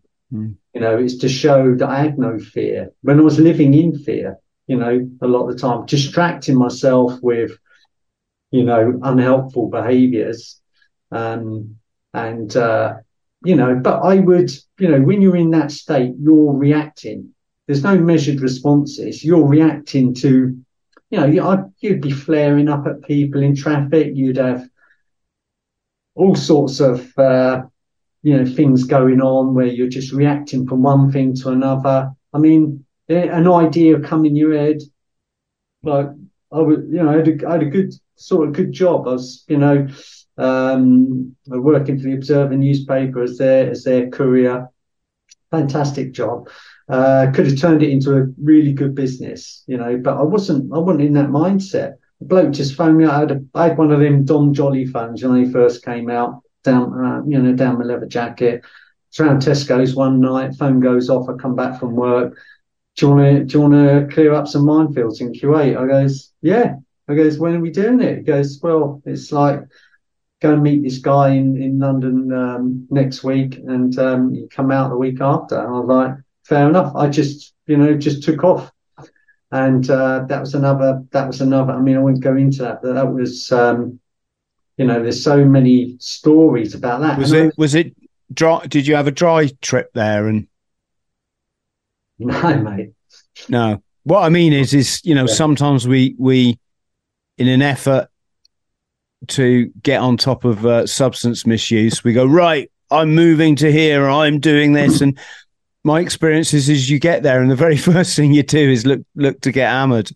Um, yeah, well, this was exactly it. I mean, um, uh, I went out there, just left. I left that job. I just walked out on it. Walked out on a number of things. Walked away from that place and just sort of packed my bag. Got this job, and uh, we were civilians. And this was after the invasion, you know, when Saddam had set fire to all the uh, oil fires, and we were there to clear the minefields and clear the oil fields so that Red Adair and his team could extinguish those fires. So um, but I mean, this is to give you a level. I mean, you know, Kuwait is a dry country. You cannot drink, you can't buy alcohol in Kuwait. If you get caught with anything else other than alcohol, you know, we got there first weekend we were there. There was a hanging in town. Like that, don't go downtown. There's a hanging. The chief instructor had been blown up on day one. He'd lost um, arm, leg, was blind. Didn't get really much of an intro brief, but I, I was used. You know, he um he he could have joined your pirate gang.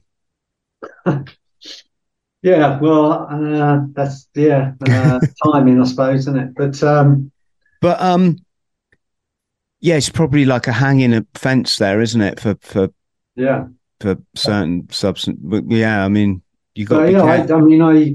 You know, but that didn't that didn't put you off though. I didn't put me off, mate. No, I took um, I took a lump of uh, soap over with me, if you know what I mean, and um, you know, I'm reunited with some good old mates, um, made some really good friends over there as well. Um, I'm still in touch with now, uh, you know, Army commandos, um, uh, you know, and um, real, real good people that you could depend on. And, um, but we're still carrying that lifestyle. Within a couple of weeks, I was collecting AKs from the battlefield and selling them to um, the American embassy for, for cases of bud and, you know, just carries on, doesn't it? But uh, that chaos, that just continued. I mean, there was uh, loads and loads of stories. there was chaotic sort of time um, in Kuwait and it was, it was quite dangerous work, you know, um, a couple of guys, um, well, three guys were killed, two guys in my team were killed, a team of six. And, um, you know, I, left there after after three months after that um, after that first sort of tour, as it were. But uh, I went on from there, um, and we just carried on that lifestyle. Now we've got money in the bank. You know, I'd I'd come away from that at twenty grand. I could buy a house for sixty grand. Um, you know, it was just pretty carnage, mate. We went on a road trip around the states, just spending money like it was um, confetti, um, and uh, yeah, it was a good time it was a good time with good mm. people, you can imagine. And uh, bought a 62 T Bird, drove down to Mexico. Um, you know, we're in Miami, we ski, we ski for a month. We just we we took a rental car in New York. We never took it back. You know, we just drove it. We we could have bought a brand new car. We just took this rental car on a one way around the states. Um, till I bought that T Bird, and because uh, you couldn't take a hire car into Mexico. But um, you know, eventually, you know, you've got to listen to to yourself, and and there's a little niggle in the back of your head saying, Nick, you know, don't waste this money. Don't you know?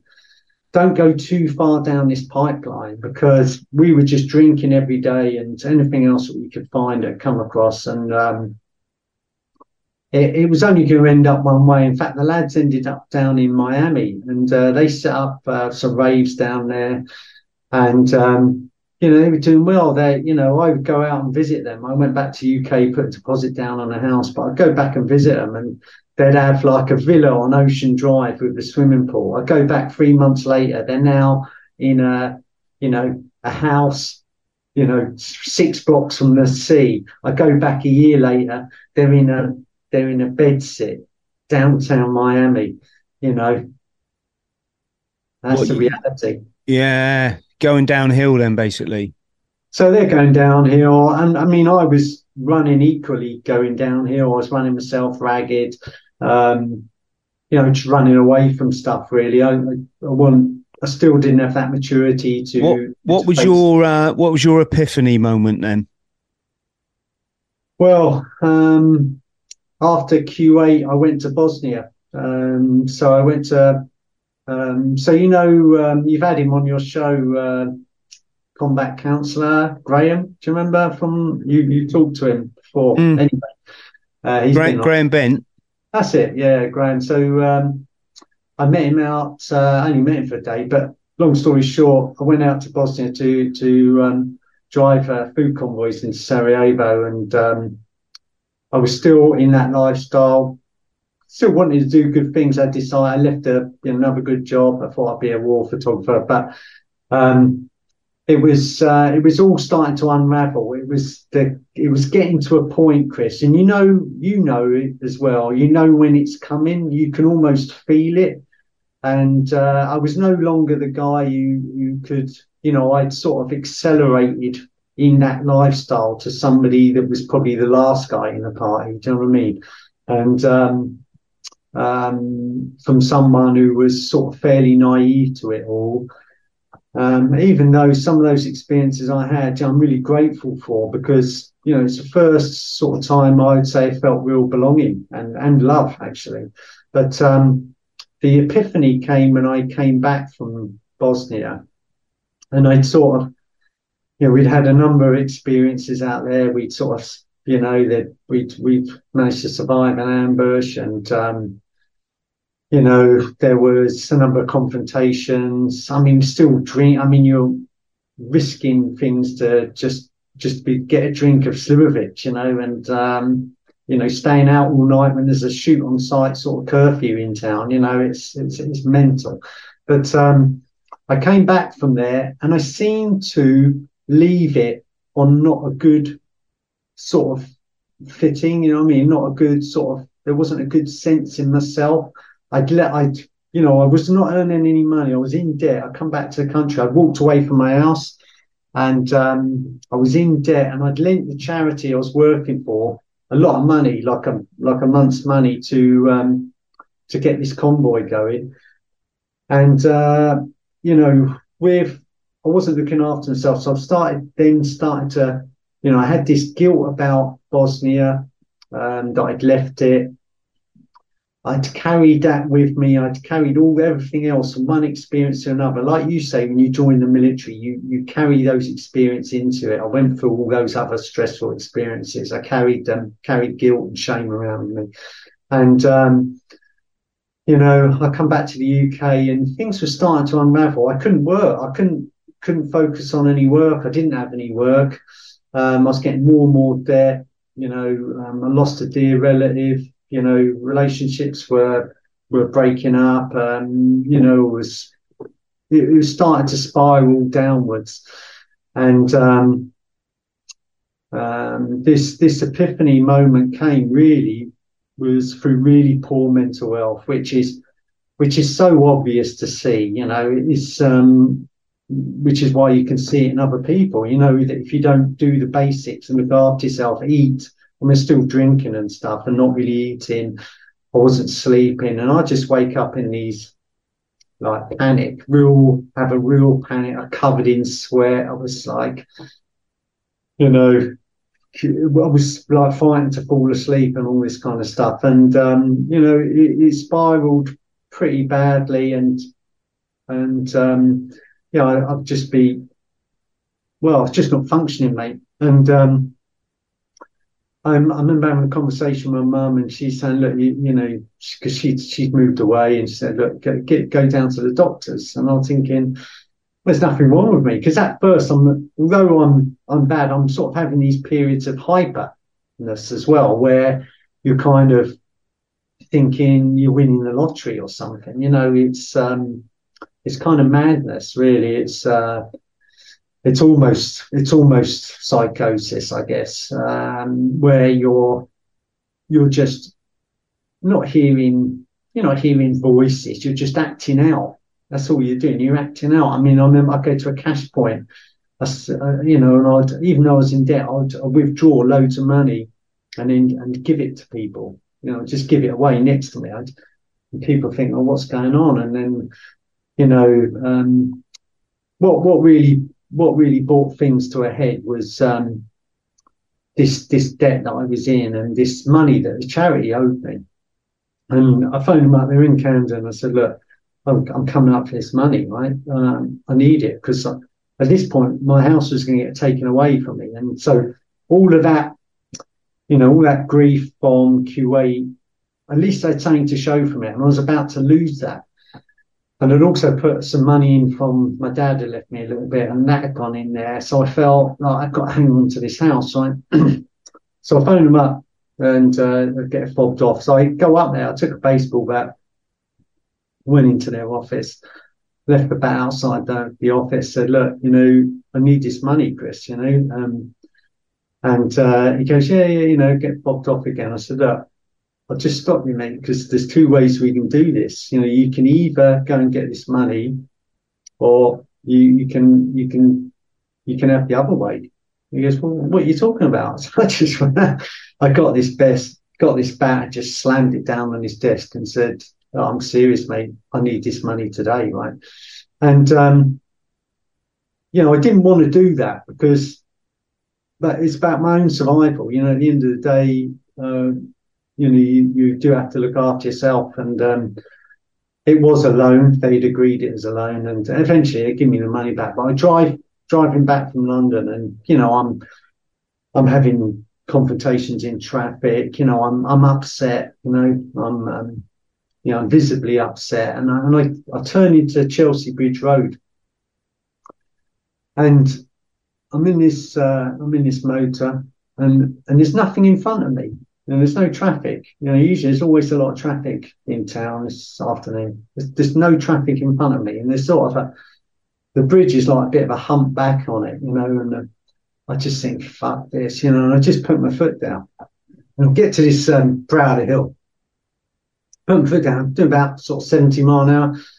And at the end of Chelsea Bridge on Battersea side, there's like um, a raised uh, roundabout, a sort of brick, brick concrete roundabout and piling in towards it. And luckily, in the corner of my eye, I just see this old Bill. He's in a petrol station in, in a shell garage.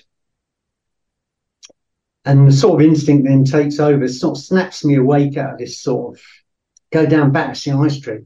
And uh, I'm like, fucking hell, you know, it's, it's old Bill behind me, blue lights, all this sort of thing. Down the um, down the road, and I hit traffic. I think, fuck, you know, you, are in the shit here. Like, I've got this I got this bat in the back window, you know, on the back seat, know, I'm, I'm sort of catastrophizing. I could see her looking in the mirror. I could see this old bill coming. I thought, fuck it. And uh, we did this thing because my mate used to nick cars and stuff, and we, we used to practice J turns. Anyway, I put this thing into reverse, like put my foot down and just reverse like high speed back towards this old bill car, straight into second gear, handbrake, hard down on the wheel, and I executed this perfect J turn. I mean, it's just unbelievable.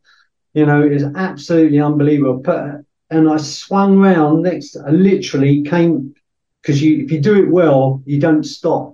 Do you know what I mean? It spins on a sixpence and the car keeps momentum and you, and you keep going. And then you build speed up again. You know, you put foot down and go through the gears. And I just come round parallel to this old bill, and these two old bills just look across and, and look at me with open mouth, and I'm just like that. Happy days, you know, and I just fucking I tore off into distance. and you know, it went on from there. I just dumped the car, and I kind of went missing. I went AWOL for a bit, but um, I knew then that I was in the shit, mate. You know, I was in not not with like the police and stuff like that, but I knew personally, and that was I knew, you know, people I'd, I'd gone missing, people were trying to find me and all the rest of it, and um, yeah, it was. I knew that I needed help at that point, sort of thing, and um, you know, eventually, you know, I, got, I managed to get back home safe and I kind of just barricaded myself in and just and just rode it out, mate. But I did go to the doctors um, eventually, and uh, he said, "Well, I think you've got, you know, depression, anxiety, PTSD, whatever." And I was like, "Okay." I just didn't. I wasn't having it. He said, "Take these tablets." Now, my mum had been on tablets thirty years after my dad, and I thought, "I'm not having it." So um, I just thought I'm just going to ride it out at home. and um, yeah, it's pretty much pretty much what I did really. It's um,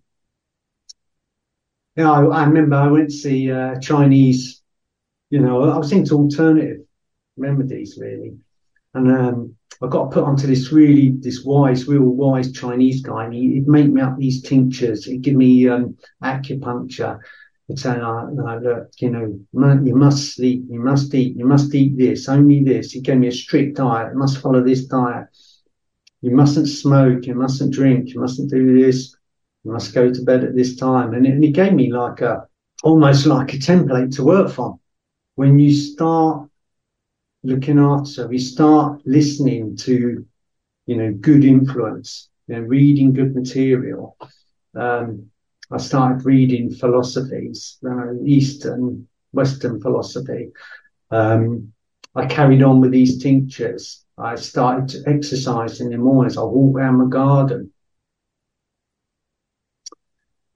You know, I'd uh, I'd walk.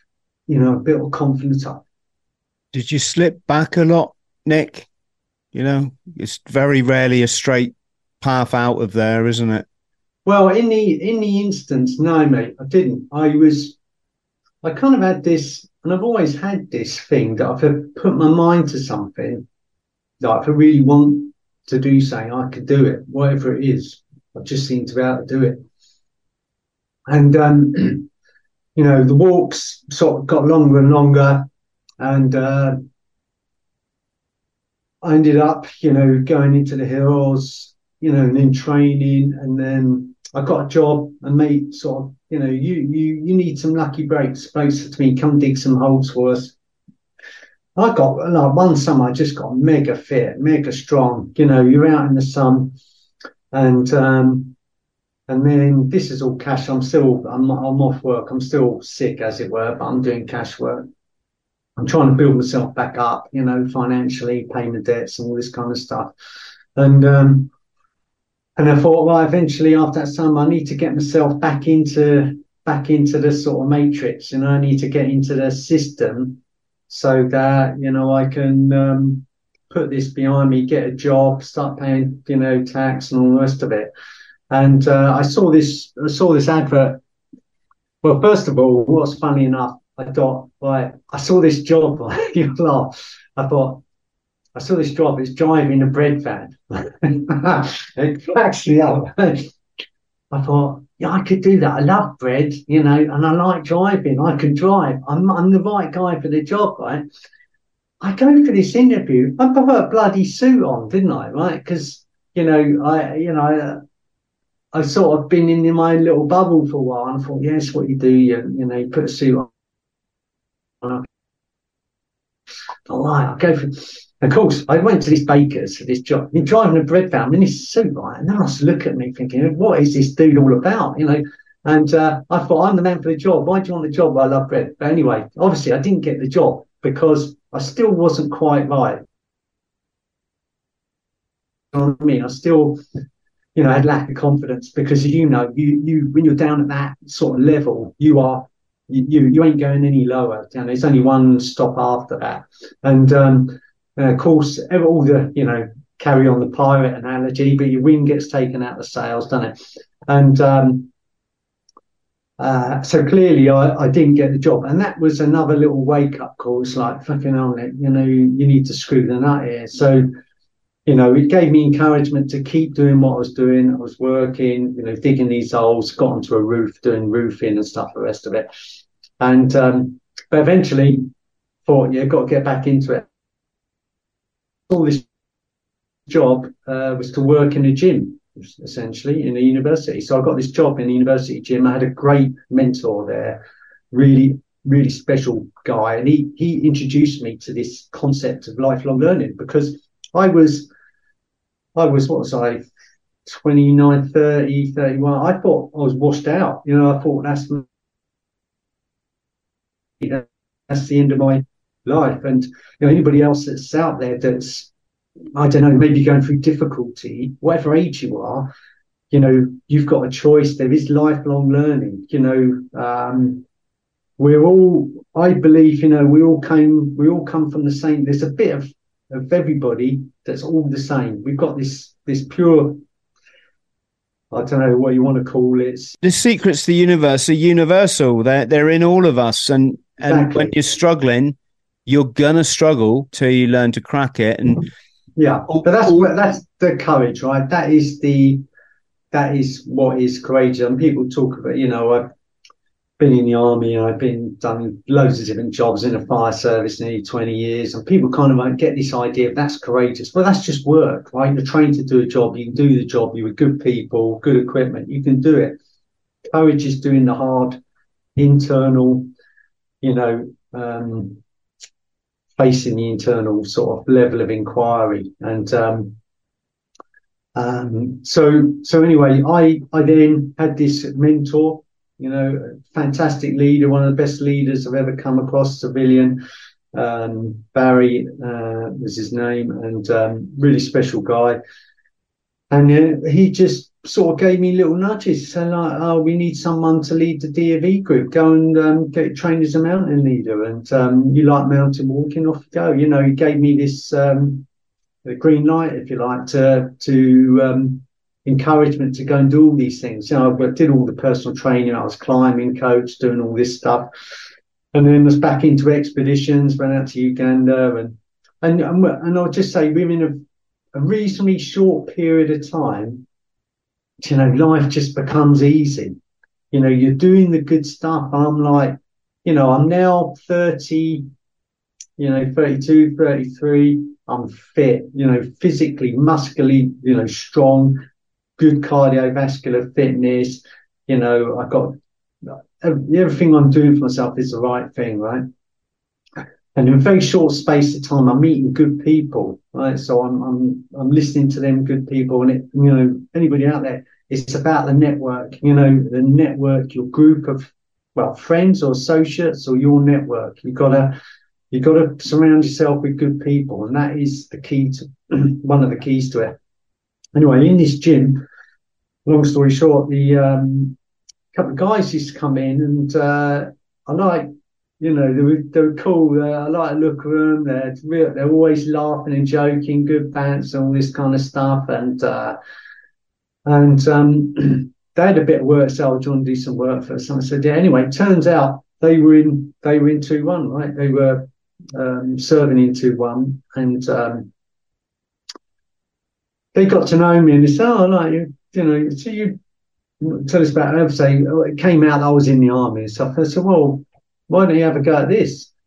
And I thought, you know, I still had this massive self doubt, this imposter, this kind of vulnerability, bit of anxious. You know, I still had that because I was picking myself back up still. And I thought, you know, surely if they could look inside me, and this is the thing, nobody knows how you're feeling. Nobody knows, right? So that is a positive in some ways because a lot of times I've been in situations after this, you know, difficult, real stressful situations.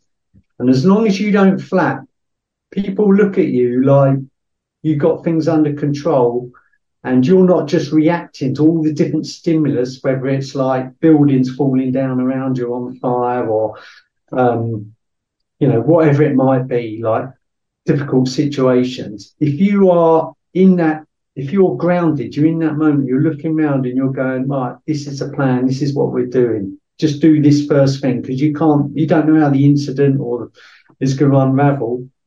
You you just gotta you just got to do the first thing and then and do the next thing after that and, and respond, not react like like that. Do you know what I mean? So, um, do you think?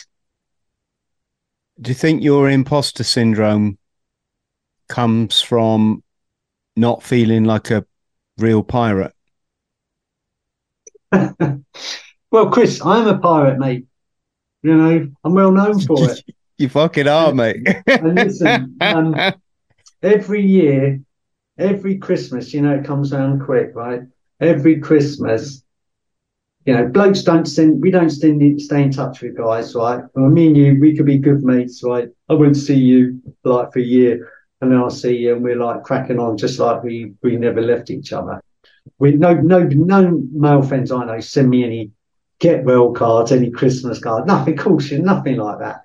Every Christmas, free Christmas cards, right, for my pirates, my my crewmates, right, and it's and it's always drawings always skull and crossbones. It's all like yo ho ho, bottle of brown ale, and uh, you know, long live land ahoy. It's all this stuff, and uh, you know that spirit don't leave you. But um, you know what I was saying, just to finish off on that thing, that people don't know how you're feeling, so they couldn't see any vulnerability or uncertainty in me. So they obviously saw something in me that I couldn't see in myself. And that's the same with anybody else out there.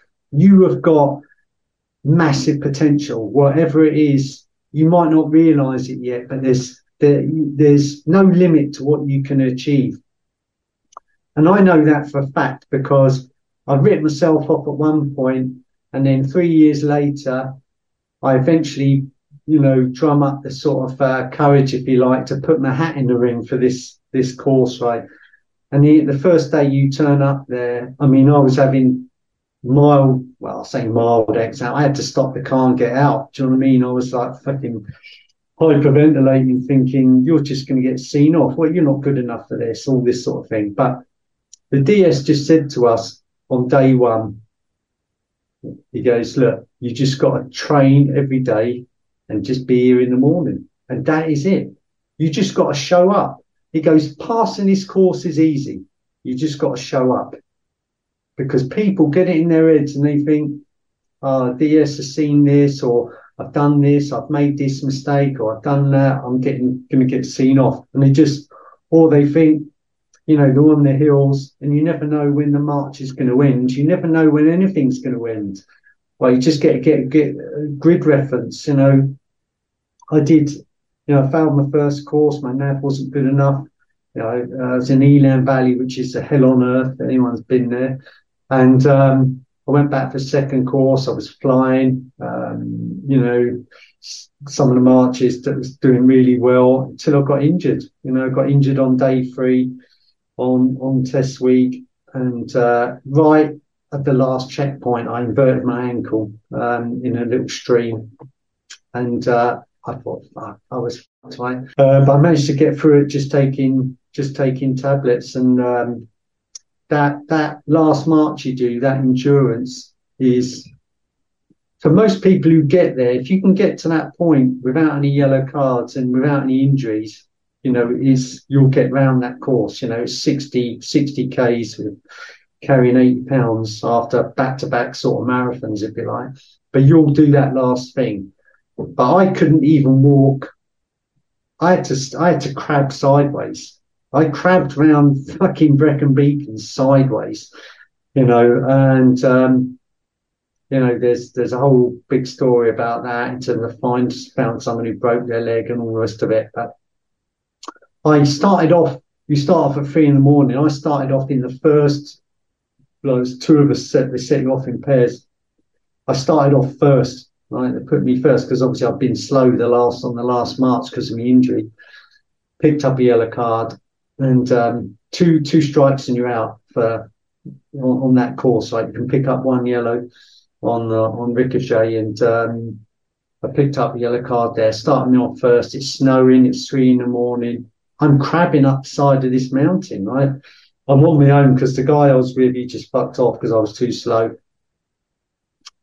And um, I got down eventually, everyone's passing me now. I get down to Windy Gap and um, just on just on the slope um, down down to down to Windy, back, uh, Windy Gap. I passed someone. I thought I caught someone up. I thought brilliant, you know, because this is what happens on the course. You, you you know what it's like. You you you see someone, you think fucking happy days. I'm not last. I'm faster than him. You know, you get a bit of sort of energy from it.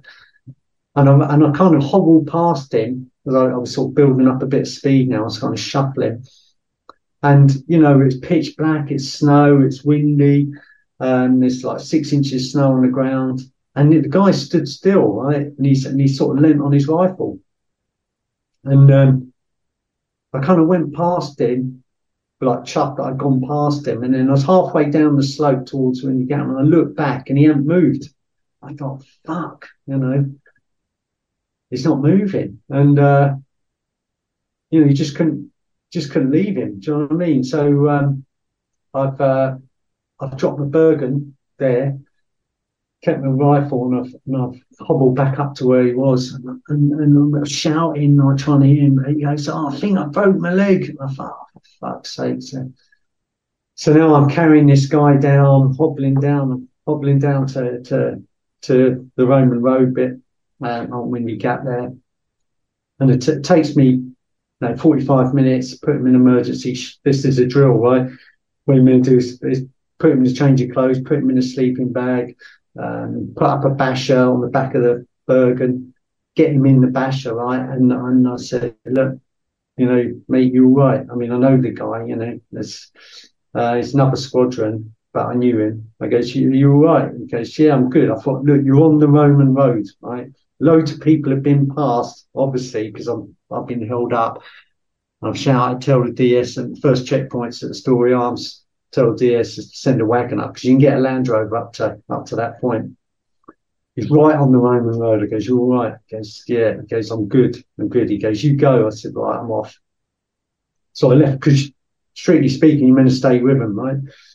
But that was my second course. I knew if I stay there, that's me. I'm, you know, I've, I've wrapped, and um, that's that's how it'd be seen. So I was happy. He was happy. So so kind of left him there, and I knew there was guys like half hour ahead of me already had told the, the rescue team. But um, yeah, I mean, I ended up um, from being first. You get to the turnaround point. I'm now last. I'm last on that march? And eventually, I'm just, it, you know, you talk about. I've already hit my mental. I know, I know I've hit my mental limit. You know, from what we talked about earlier. I know. I know where my now now my physical limit, and um, you know, I, I'm delirious because I'm popping these these pills, right? These I think they're called something like DF one one eights or something. They're sort of like one up from well, they're one under Valium or something. Do you know what I mean? They're, they're prescription painkillers. I'm just I'm just munching them like Smarties. Yeah, they're uh, co- codeine, I think. Strong. That's yeah, it. Strong, strong form of well, fairly strong form of opiate. Yeah, and um, yeah, and, I, and I'm thinking, just keep moving, just keep moving, and and this is another thing that stayed with me. Just keep, you know, show up, just keep moving, one step, just keep taking one step, one step. And um, I got to uh, the checkpoint at Fan Fawr, right? and uh, I haven't seen anyone for hours. Everyone's fucked off, you know, on on blast, right? And I get to Fan Fawr, and the the, tint the tent uh, zip opens up and the two DS come out and they like and you know when you look at someone looks at you and their face changes because you were in shit. I knew how bad it was. It's like before when I was ill, you know, I knew how bad I was because of people's reactions on their faces, you know. And they're looking at me and I'm like, they goes, You all right, mate? Yeah. I goes, yeah, I'm good. I'm good. You know, just bluffing it. He goes, right, oh. He goes, you sure? And I went, yeah, mate. Yeah, I'm, I'm well, not mate, but yeah, I'm good. I'm good stuff, you know. And uh, he goes, where are I? Knew I was at Fan Fawr. Show him on a map. He goes, give me your next six grid reference. Where's that? It was um, Chapel Car Park, right? Yeah, yeah, I know that. Uh, no, it's Beacons Res, right? Beacons Res. Yeah, I know that. Couldn't think, you know, point, pointy corner of the compass on the, on the map. And uh, I sort of hobbled off, right? Because you, well, you just want to get away from the tent, hobble off, and I'm hobbling off.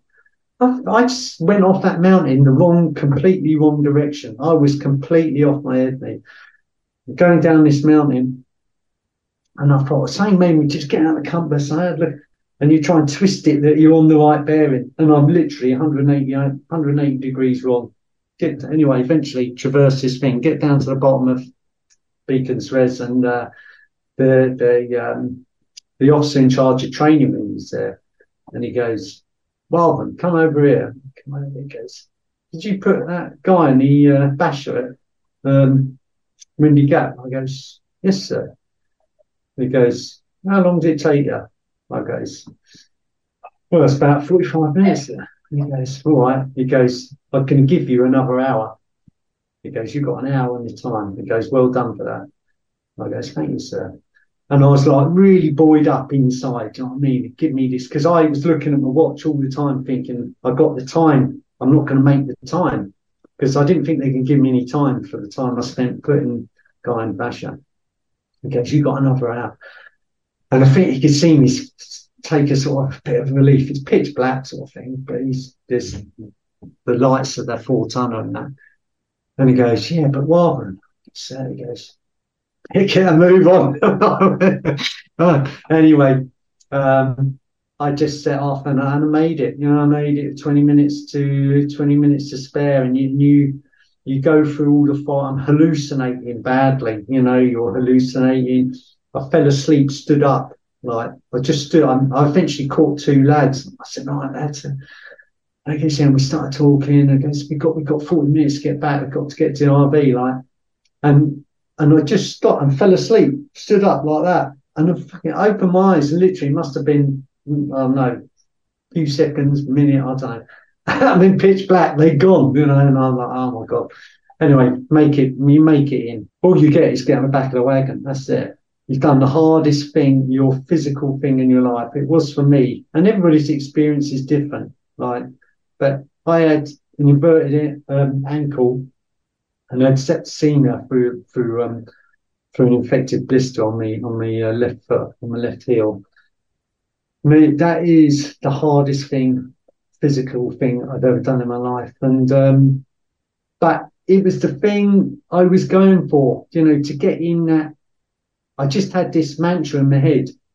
The DS has said on day one, just keep showing up. And this is anybody else. That's all you've got to do in life is show up. At what point did you realize you passed then? Well, you know that you've passed because there's a four tonner there. you okay. do you know what I mean? Yeah. And um, you then you then just get set of instructions, you know, to the next phase. But you know, I I was in I was in real bad state, you know, after that. I mean, I was I was in a bad way, but but um, physically, you know, but um, it took me quite a while physically to get my physical fitness back up, you know, to build up that strength again. But you do it on the course. But mm. I don't know why, Chris, but we got onto that tangent. It was about it was about something in particular. But um, no, it's it's brilliant the way it's brought us full circle back to back to selection. Um, Nick, I'm conscious of the time here. It's not yeah, that it's not it's not that I couldn't chat to you for hours. It's just that the longer the podcast these days, people just haven't got time to watch them like they did you know, yeah. back. You're gonna have to cut out a few bits. Maybe. No, no, no, no. I, am I'm, I'm going to keep it all in. It's just been an absolutely incredible chat. Really enjoy. It's also it's also been freaking hilarious, mate, um, and also quite quite uh, emotional as well. I think I think uh, those people that have been there will know what I'm talking about. Well, yeah. I mean, it's um, you know these these things are difficult, man. They do. You know, there's a recognition that um, there's work to do, um, and you have to do that work. But um, the whole idea is that you do stuff in life that connects you to to what is real. You know what is real within yourself. You know that thing that we talked about. You know we're all on. You know we're all on a different journey. To use a cliche. Um, you if, but if you can see that goodness in somebody else and if you can connect with it in yourself, then you know that's that's kind of what life's about. And that's mm. the idea about answering the call to adventure because you know i've always had a real strong curiosity you know about life. I'm completely open to all sorts of um, all sorts of things you know spiritual whatever it might be you know i'm open to it you know because nobody can prove it otherwise you know what i mean and um, i can prove it good no, I'm being serious. Like the spiritual yeah. thing is a funny thing for people because we've all been so brainwashed and indoctrinated and lied to. The biggest thing is the lot being lied to. Yeah. People don't understand what spirituality is. Um, people don't understand what the scriptures are. They think, oh, that's like the Bible, and it? It's about like religion, and I hated that when I was a kid. So screw. Sure. What yeah, they don't yeah. understand is spirituality is simply about your body's biochemical mechanism. And if you live in a certain way, for example, knock the substances on the head, you will feel differently in yourself because your chemicals are different.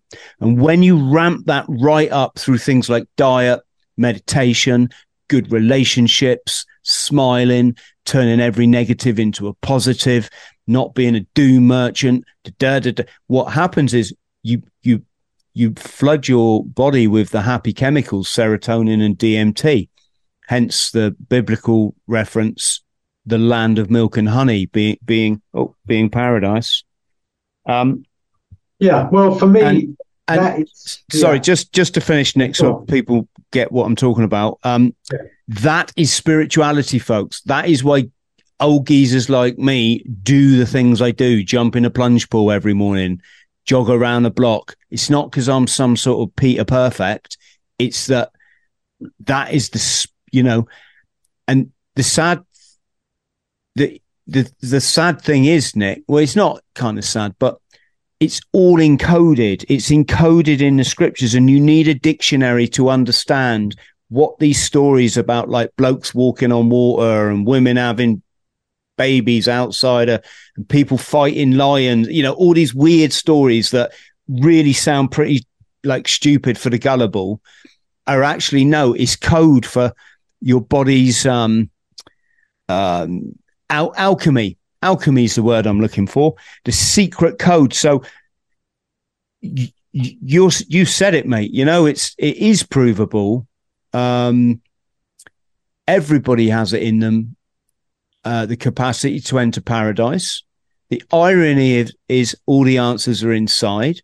Although I will say, I think life experiences can, you know, also usher, usher you there. But um, great, Nick. Can we talk about Trident now? Just because um, yeah, definitely. Yeah, I'd like to. Um, but just very quickly, did you serve on active service as a as a with two one? Yeah, I was in um, Afghanistan. And was that pretty hot? Yeah, summer, mate. It's fucking fifty degrees, wasn't it? Listen, I I went there. You know, my wife's six months pregnant, right? And yeah. um, we we went there sort of relieved. We relieved two two, and um, yeah, it wasn't a kinetic tour. There was a few rocket attacks and things like that, but um, you know, essentially we're in their very early days. You know, it really started kicking off in Afghan sort of 06, 07 down in Helmand. But we we were there on a on a on a sort of operation to establish a footing in that country to see who we could work with, what basis we could operate out of. Um, and you know we're out in the eastern provinces and um, back in say in the 80s in the 90s you know, you had the territorial army, you know, and it, it probably wasn't that too far, you know, not speaking for everyone or every unit, but it probably wasn't too far in some examples from a dad's army. But from the year 2000 onwards, you know, it's now the Army Reserve. It's not an easy ride being a being a reservist, and for a number of reasons. When you come back from an operational deployment, obviously you're at a lower temp, you're at a lower sort of um, tempo skill set to to your regular component, right? So you have to do. I mean, we did a very arduous four month kind of build up before we deployed, right?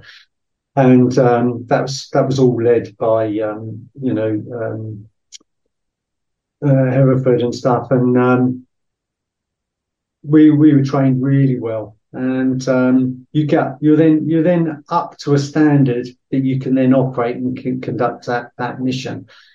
But when you, when you, as a reservist, the thing, the difference, one of the differences with the regular army is that if you deploy as a squadron or a regiment, you come back together, right? Generally, you come back together, you go back to the block, you get a decompression, which they've got better at. It didn't used to be much of a decompression. It would be, I think, blokes used to get taken to Cyprus and uh, to open the door to a camp, give them a few beers, lock the locked the gate and let them, you know, beat hell out of each other. But you know, for me, I come, I came back. Um, well, I came back essentially because my wife gone into labour and I managed to jack up uh, through my own initiative, a jack up a flight with uh, an American C uh, C seventeen back to back to Brize. Now you can you come back from you know one minute I'm out in the desert, you know you're driving around, you've got bar mine under your seat, you got you know mini on the back seat, got pistol under your leg, you got a Diemaco uh, stuck in the uh, stuck down by the side, you got grenades on the front dash. You know, in some ways it's harder not having a contact.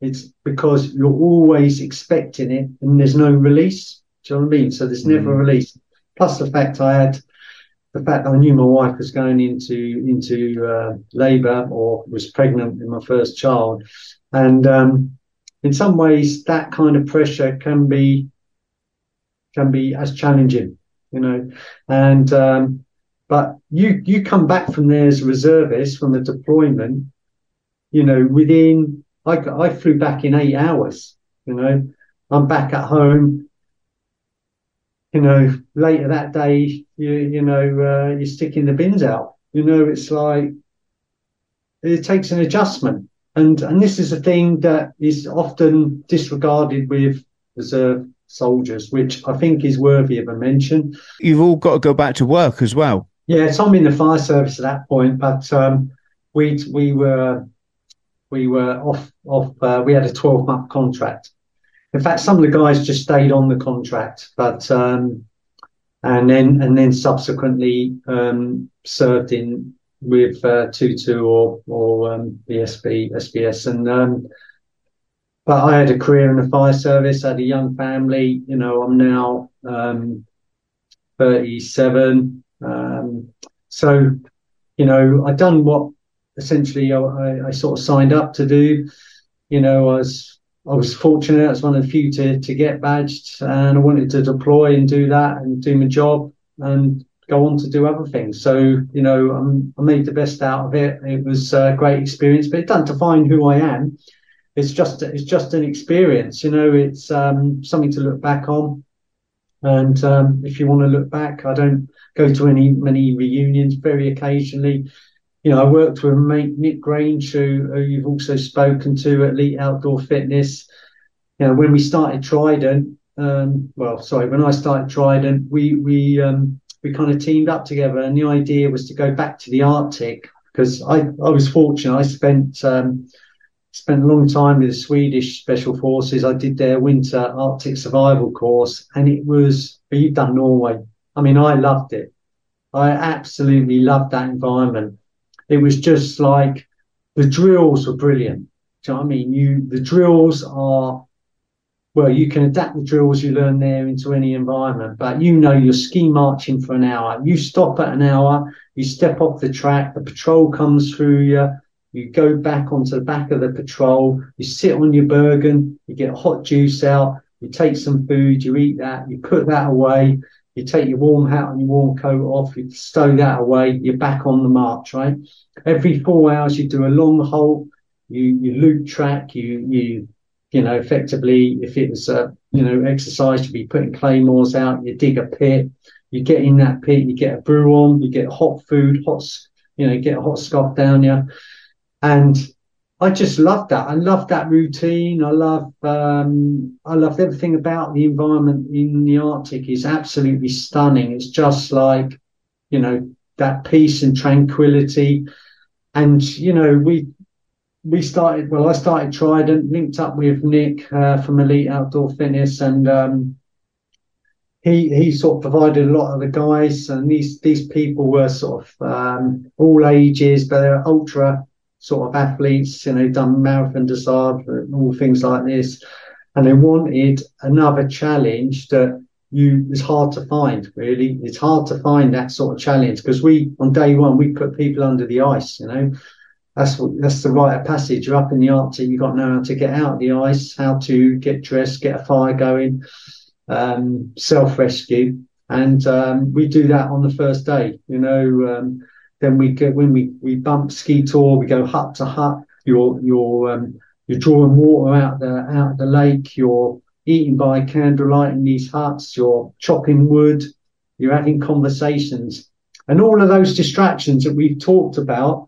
Because uh, there's load of different distractions, the phones, all that kind of stuff, all that noise just ebbs away, and you're left with that pure essence, you know, and uh, you have real meaningful conversations. You know, you don't have to get deep. You know, it's fun. It's sort of, you know, it's all that kind of stuff. But you know, you meet travelers, you're helping them in. You know, you're oh, this is this is the routine in this hut. This is what you you know. You help them in out the storm. What if it's you know like that? You help getting their boots off. You give them a brew, a hot juice, and uh, you know you really get to see the strength and the unity in people. And this is this is kind of what adventure teaches us. You've got to answer that call to adventure because everybody has it within them. They have that curiosity. They might think, oh, I don't do this. We have to find it in different ways. You know, it might be, I don't know, maybe art's your thing, but you know, in the main, in the main, you've got to go on a journey. Certainly, blokes have got to go on a journey, and um, you know, this call to adventure you've got to listen to because it will, you know, um, it will show you through the power of the wilderness, the beauty in nature, and the relationships. It will show you what actually life is all about. And mm. You get to listen. That voice inside you, which is, you know, the philosophers would talk about, we, the Vedic philosophers, they talk about we put covers on ourselves, you know. So we get born as this kind of this. If you think that journey, that pure essence, and um, you know, if you think how amazing it is just to be born right here, you know, um, if you go back twenty generations, right? I heard this the other day. Twenty generations. So there had to. There's a million people that had to meet for you to be here right now you know, to have a relationship, to have to start a family. It's if you scale it up to all the way up, it goes. It's like a million people who had to meet and have a relationship for you to be here right now. And um, like I'm I'm open to all this. You know, philosophy does open the door up in, in your in the way that you consider things, and nature. It just allow those covers to be stripped away and to reveal what is you know, for me, like as me and Nick used to joke about oneness, you know. I mean, me and Nick were in Afghan together. He's a good mate, and I tell you how good a mate he is. He, when I, when I was uh, towards the end of uh, the tour, when my wife was, um, you know, nearly given birth, we we were given one minute of sat phone a, a week to use that you could call home, right? Now, the lads in the location I was in, we are in a, in a remote place uh, based on the east uh, provinces in a, in a patrol base. They gave me their minutes, right? So they're giving up their family time, you know, so I could phone up and check on my check on my wife and. They probably you know, didn't want to get an ear bashing, mate. oh mate, I'm glad you pulled me out of that because you know it gets me that one. It's like no, it's not. Uh, uh, you know, um, people do do anything for you. you yeah, know, that that stand up stuff.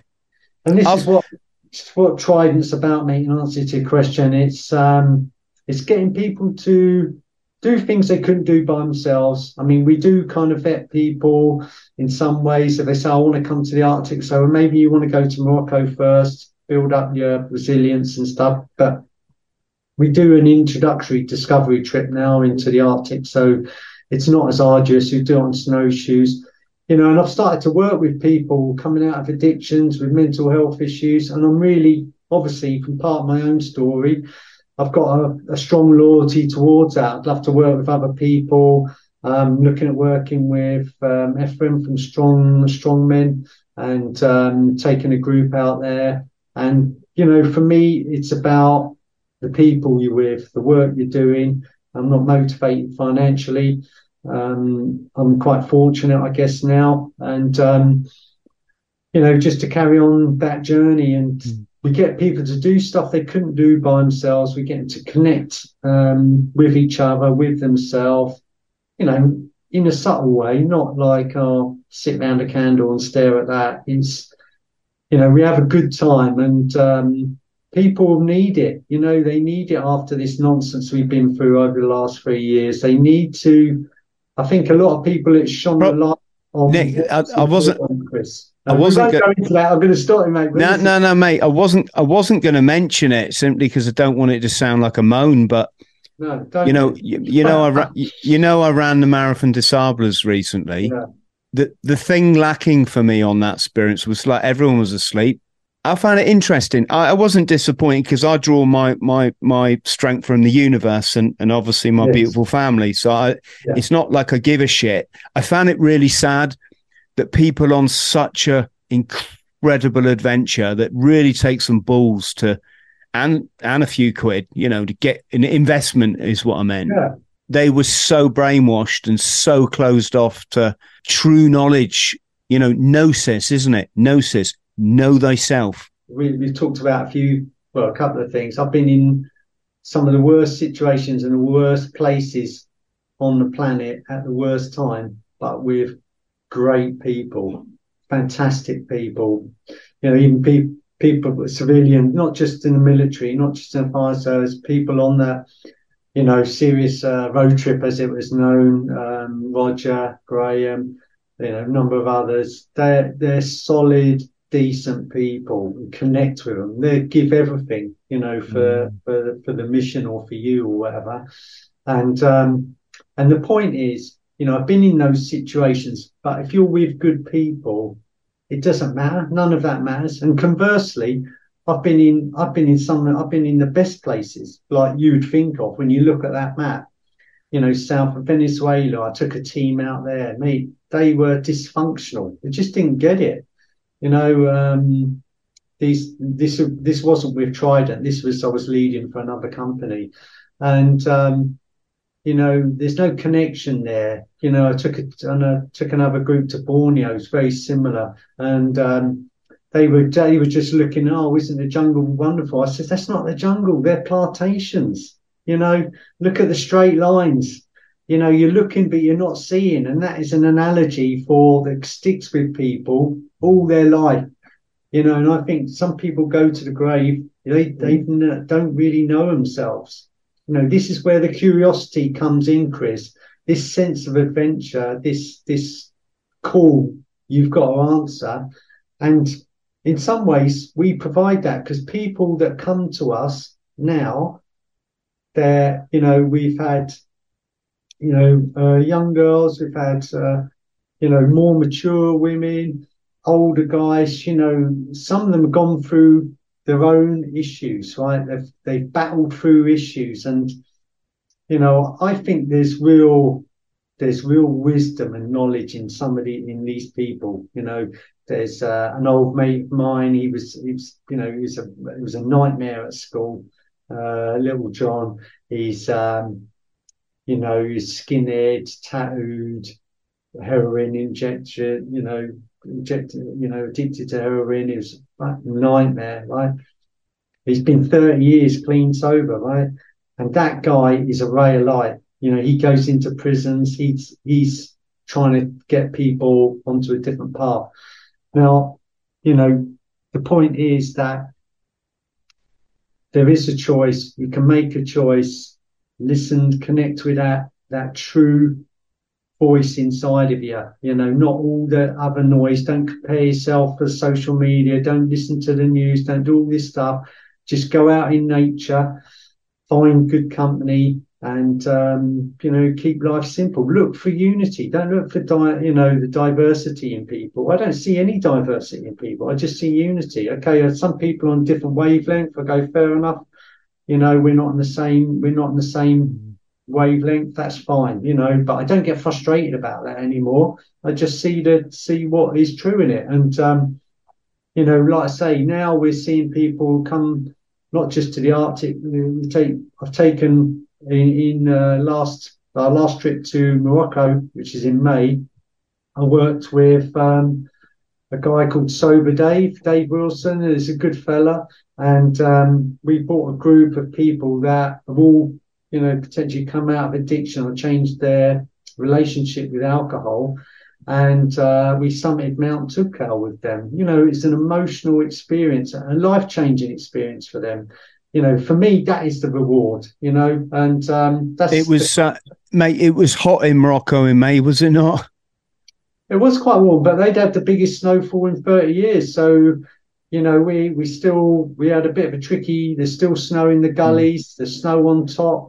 I've got some great pictures can show you, but it's um, Morocco is doable. Mount Toubkal, four thousand two hundred meters. Um, it is doable. Got yeah. This and, is the um, the the Atlas mountain range. Yeah. Yeah. I mean, yeah. you know, I've been really fortunate, Chris. You know, in my in my travels, in in my work in life, I spent a lot of time with indigenous tribes, or and I've learned their knowledge. You know, I've uh, what I've seen their wisdom. You know, I've seen their wisdom, and I've and I've um, and I and I can I know that you know in terms of the simplicity, the things that can make you contented, uh, things uh, what are important in life, you know, and um, you know, look, the Berber people in Morocco are fantastic. You know, for them, water is life, right? And this village where we where we go to, there's one guy, right? His job is all the village have got together, and they, there's one stream up in a mountain, right? and they dug a channel all the way into the village. And then they've all created little um, terraces to grow their crops, right? And this guy's job, right? Do you know what he does? He picks up a rock, right? And he walks up to the top of the stream and he puts a rock in as a dam. And he gives that terrace 30, you know, 30 minutes, whatever it is, to feed all them crops, right? And then he comes back and he picks that rock up and he puts it down and he works his way down that channel so that everybody in the village gets the water, gets an equal share because water is life. And, you know, there's so much we can learn from the Muslim culture. There's so much. They are so humble, um, those people in the mountain, well, mountain people all over the world. Um, when they do their, their, um, fasting at, at Ramadan, you know, I've worked with guides there in the summer. I've taken groups in the summer. It's 40 degrees. They won't take any water all day. No food, no water. You know, you're, you're guzzling. Well, we used to use plastic bottles. Now we use, um, uh, water filter from water, water to go. If anyone's used them, it's like a water filter. You can put it in any stream. You know, it kills all bugs and we're guzzling, guzzling water. These guys are not not even putting their headscarf into the water and putting on their heads. They're not even touching their lips, Chris, right?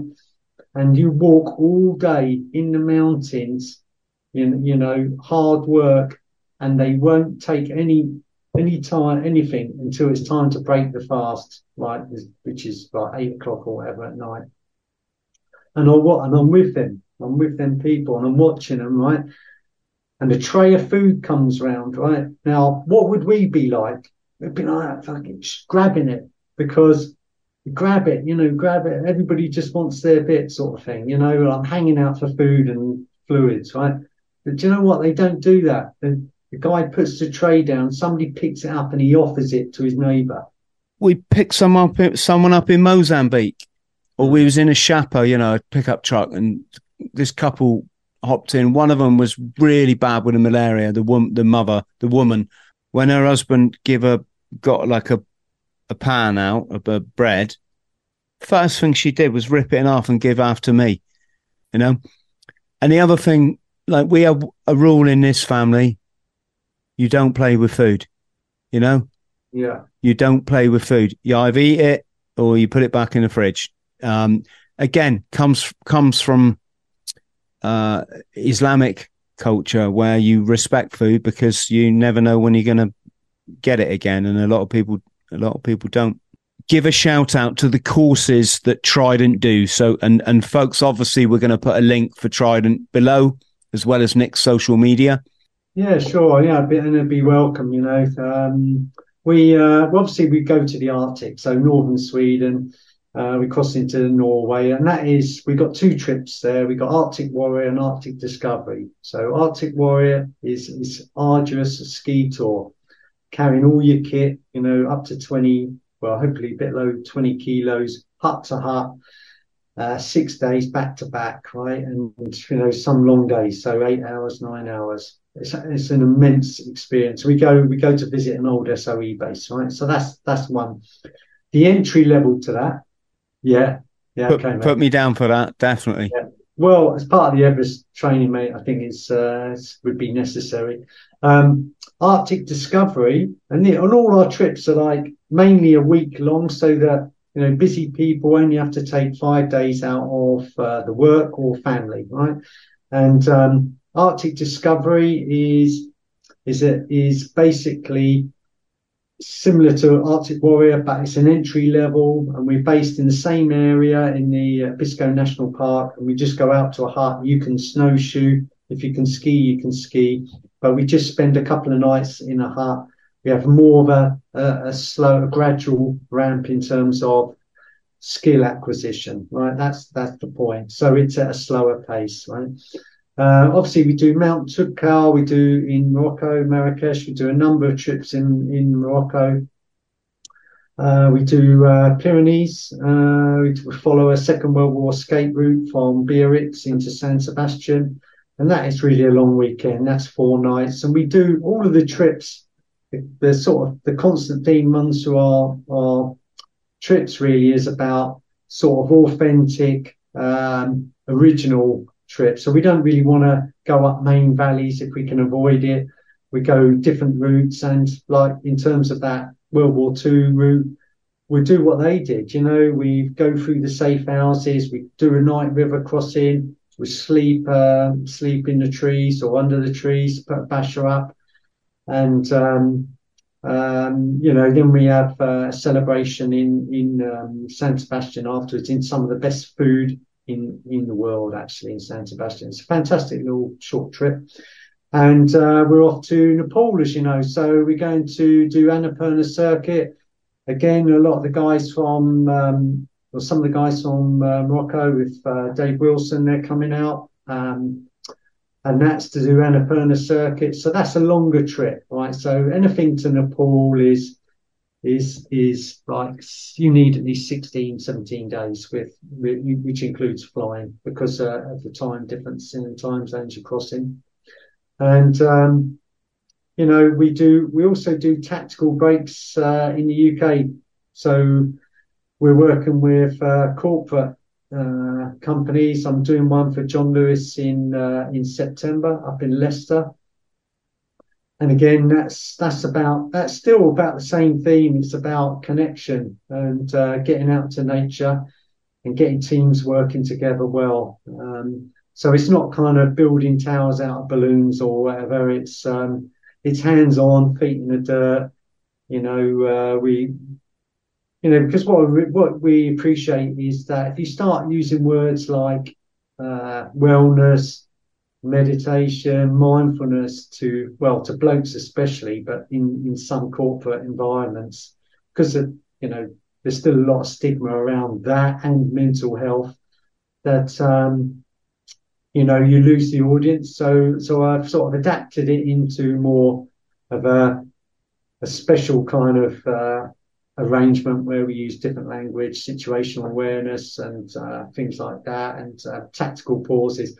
So these tactical breaks are for for corporate entities, individuals, or people who want to change behaviours. You know, so people coming out of um, negative behaviours, addictions, things like that. And um, you know, we're keen to work with anybody that's working in that environment as well. We're we're obviously aligned in that mission that you know people can achieve anything that they've got a choice in life that they can connect and that you can find that within themselves, that answer within themselves to change their life and to live a real contented life. And the point of that is to be the man that you are meant to be, or the person, the human that you are meant to be, because I feel that we all sign a contract to come on this earth, and the work is to find out what that your mission is and to to fulfill that contract and uh, be be contribute to society and be um,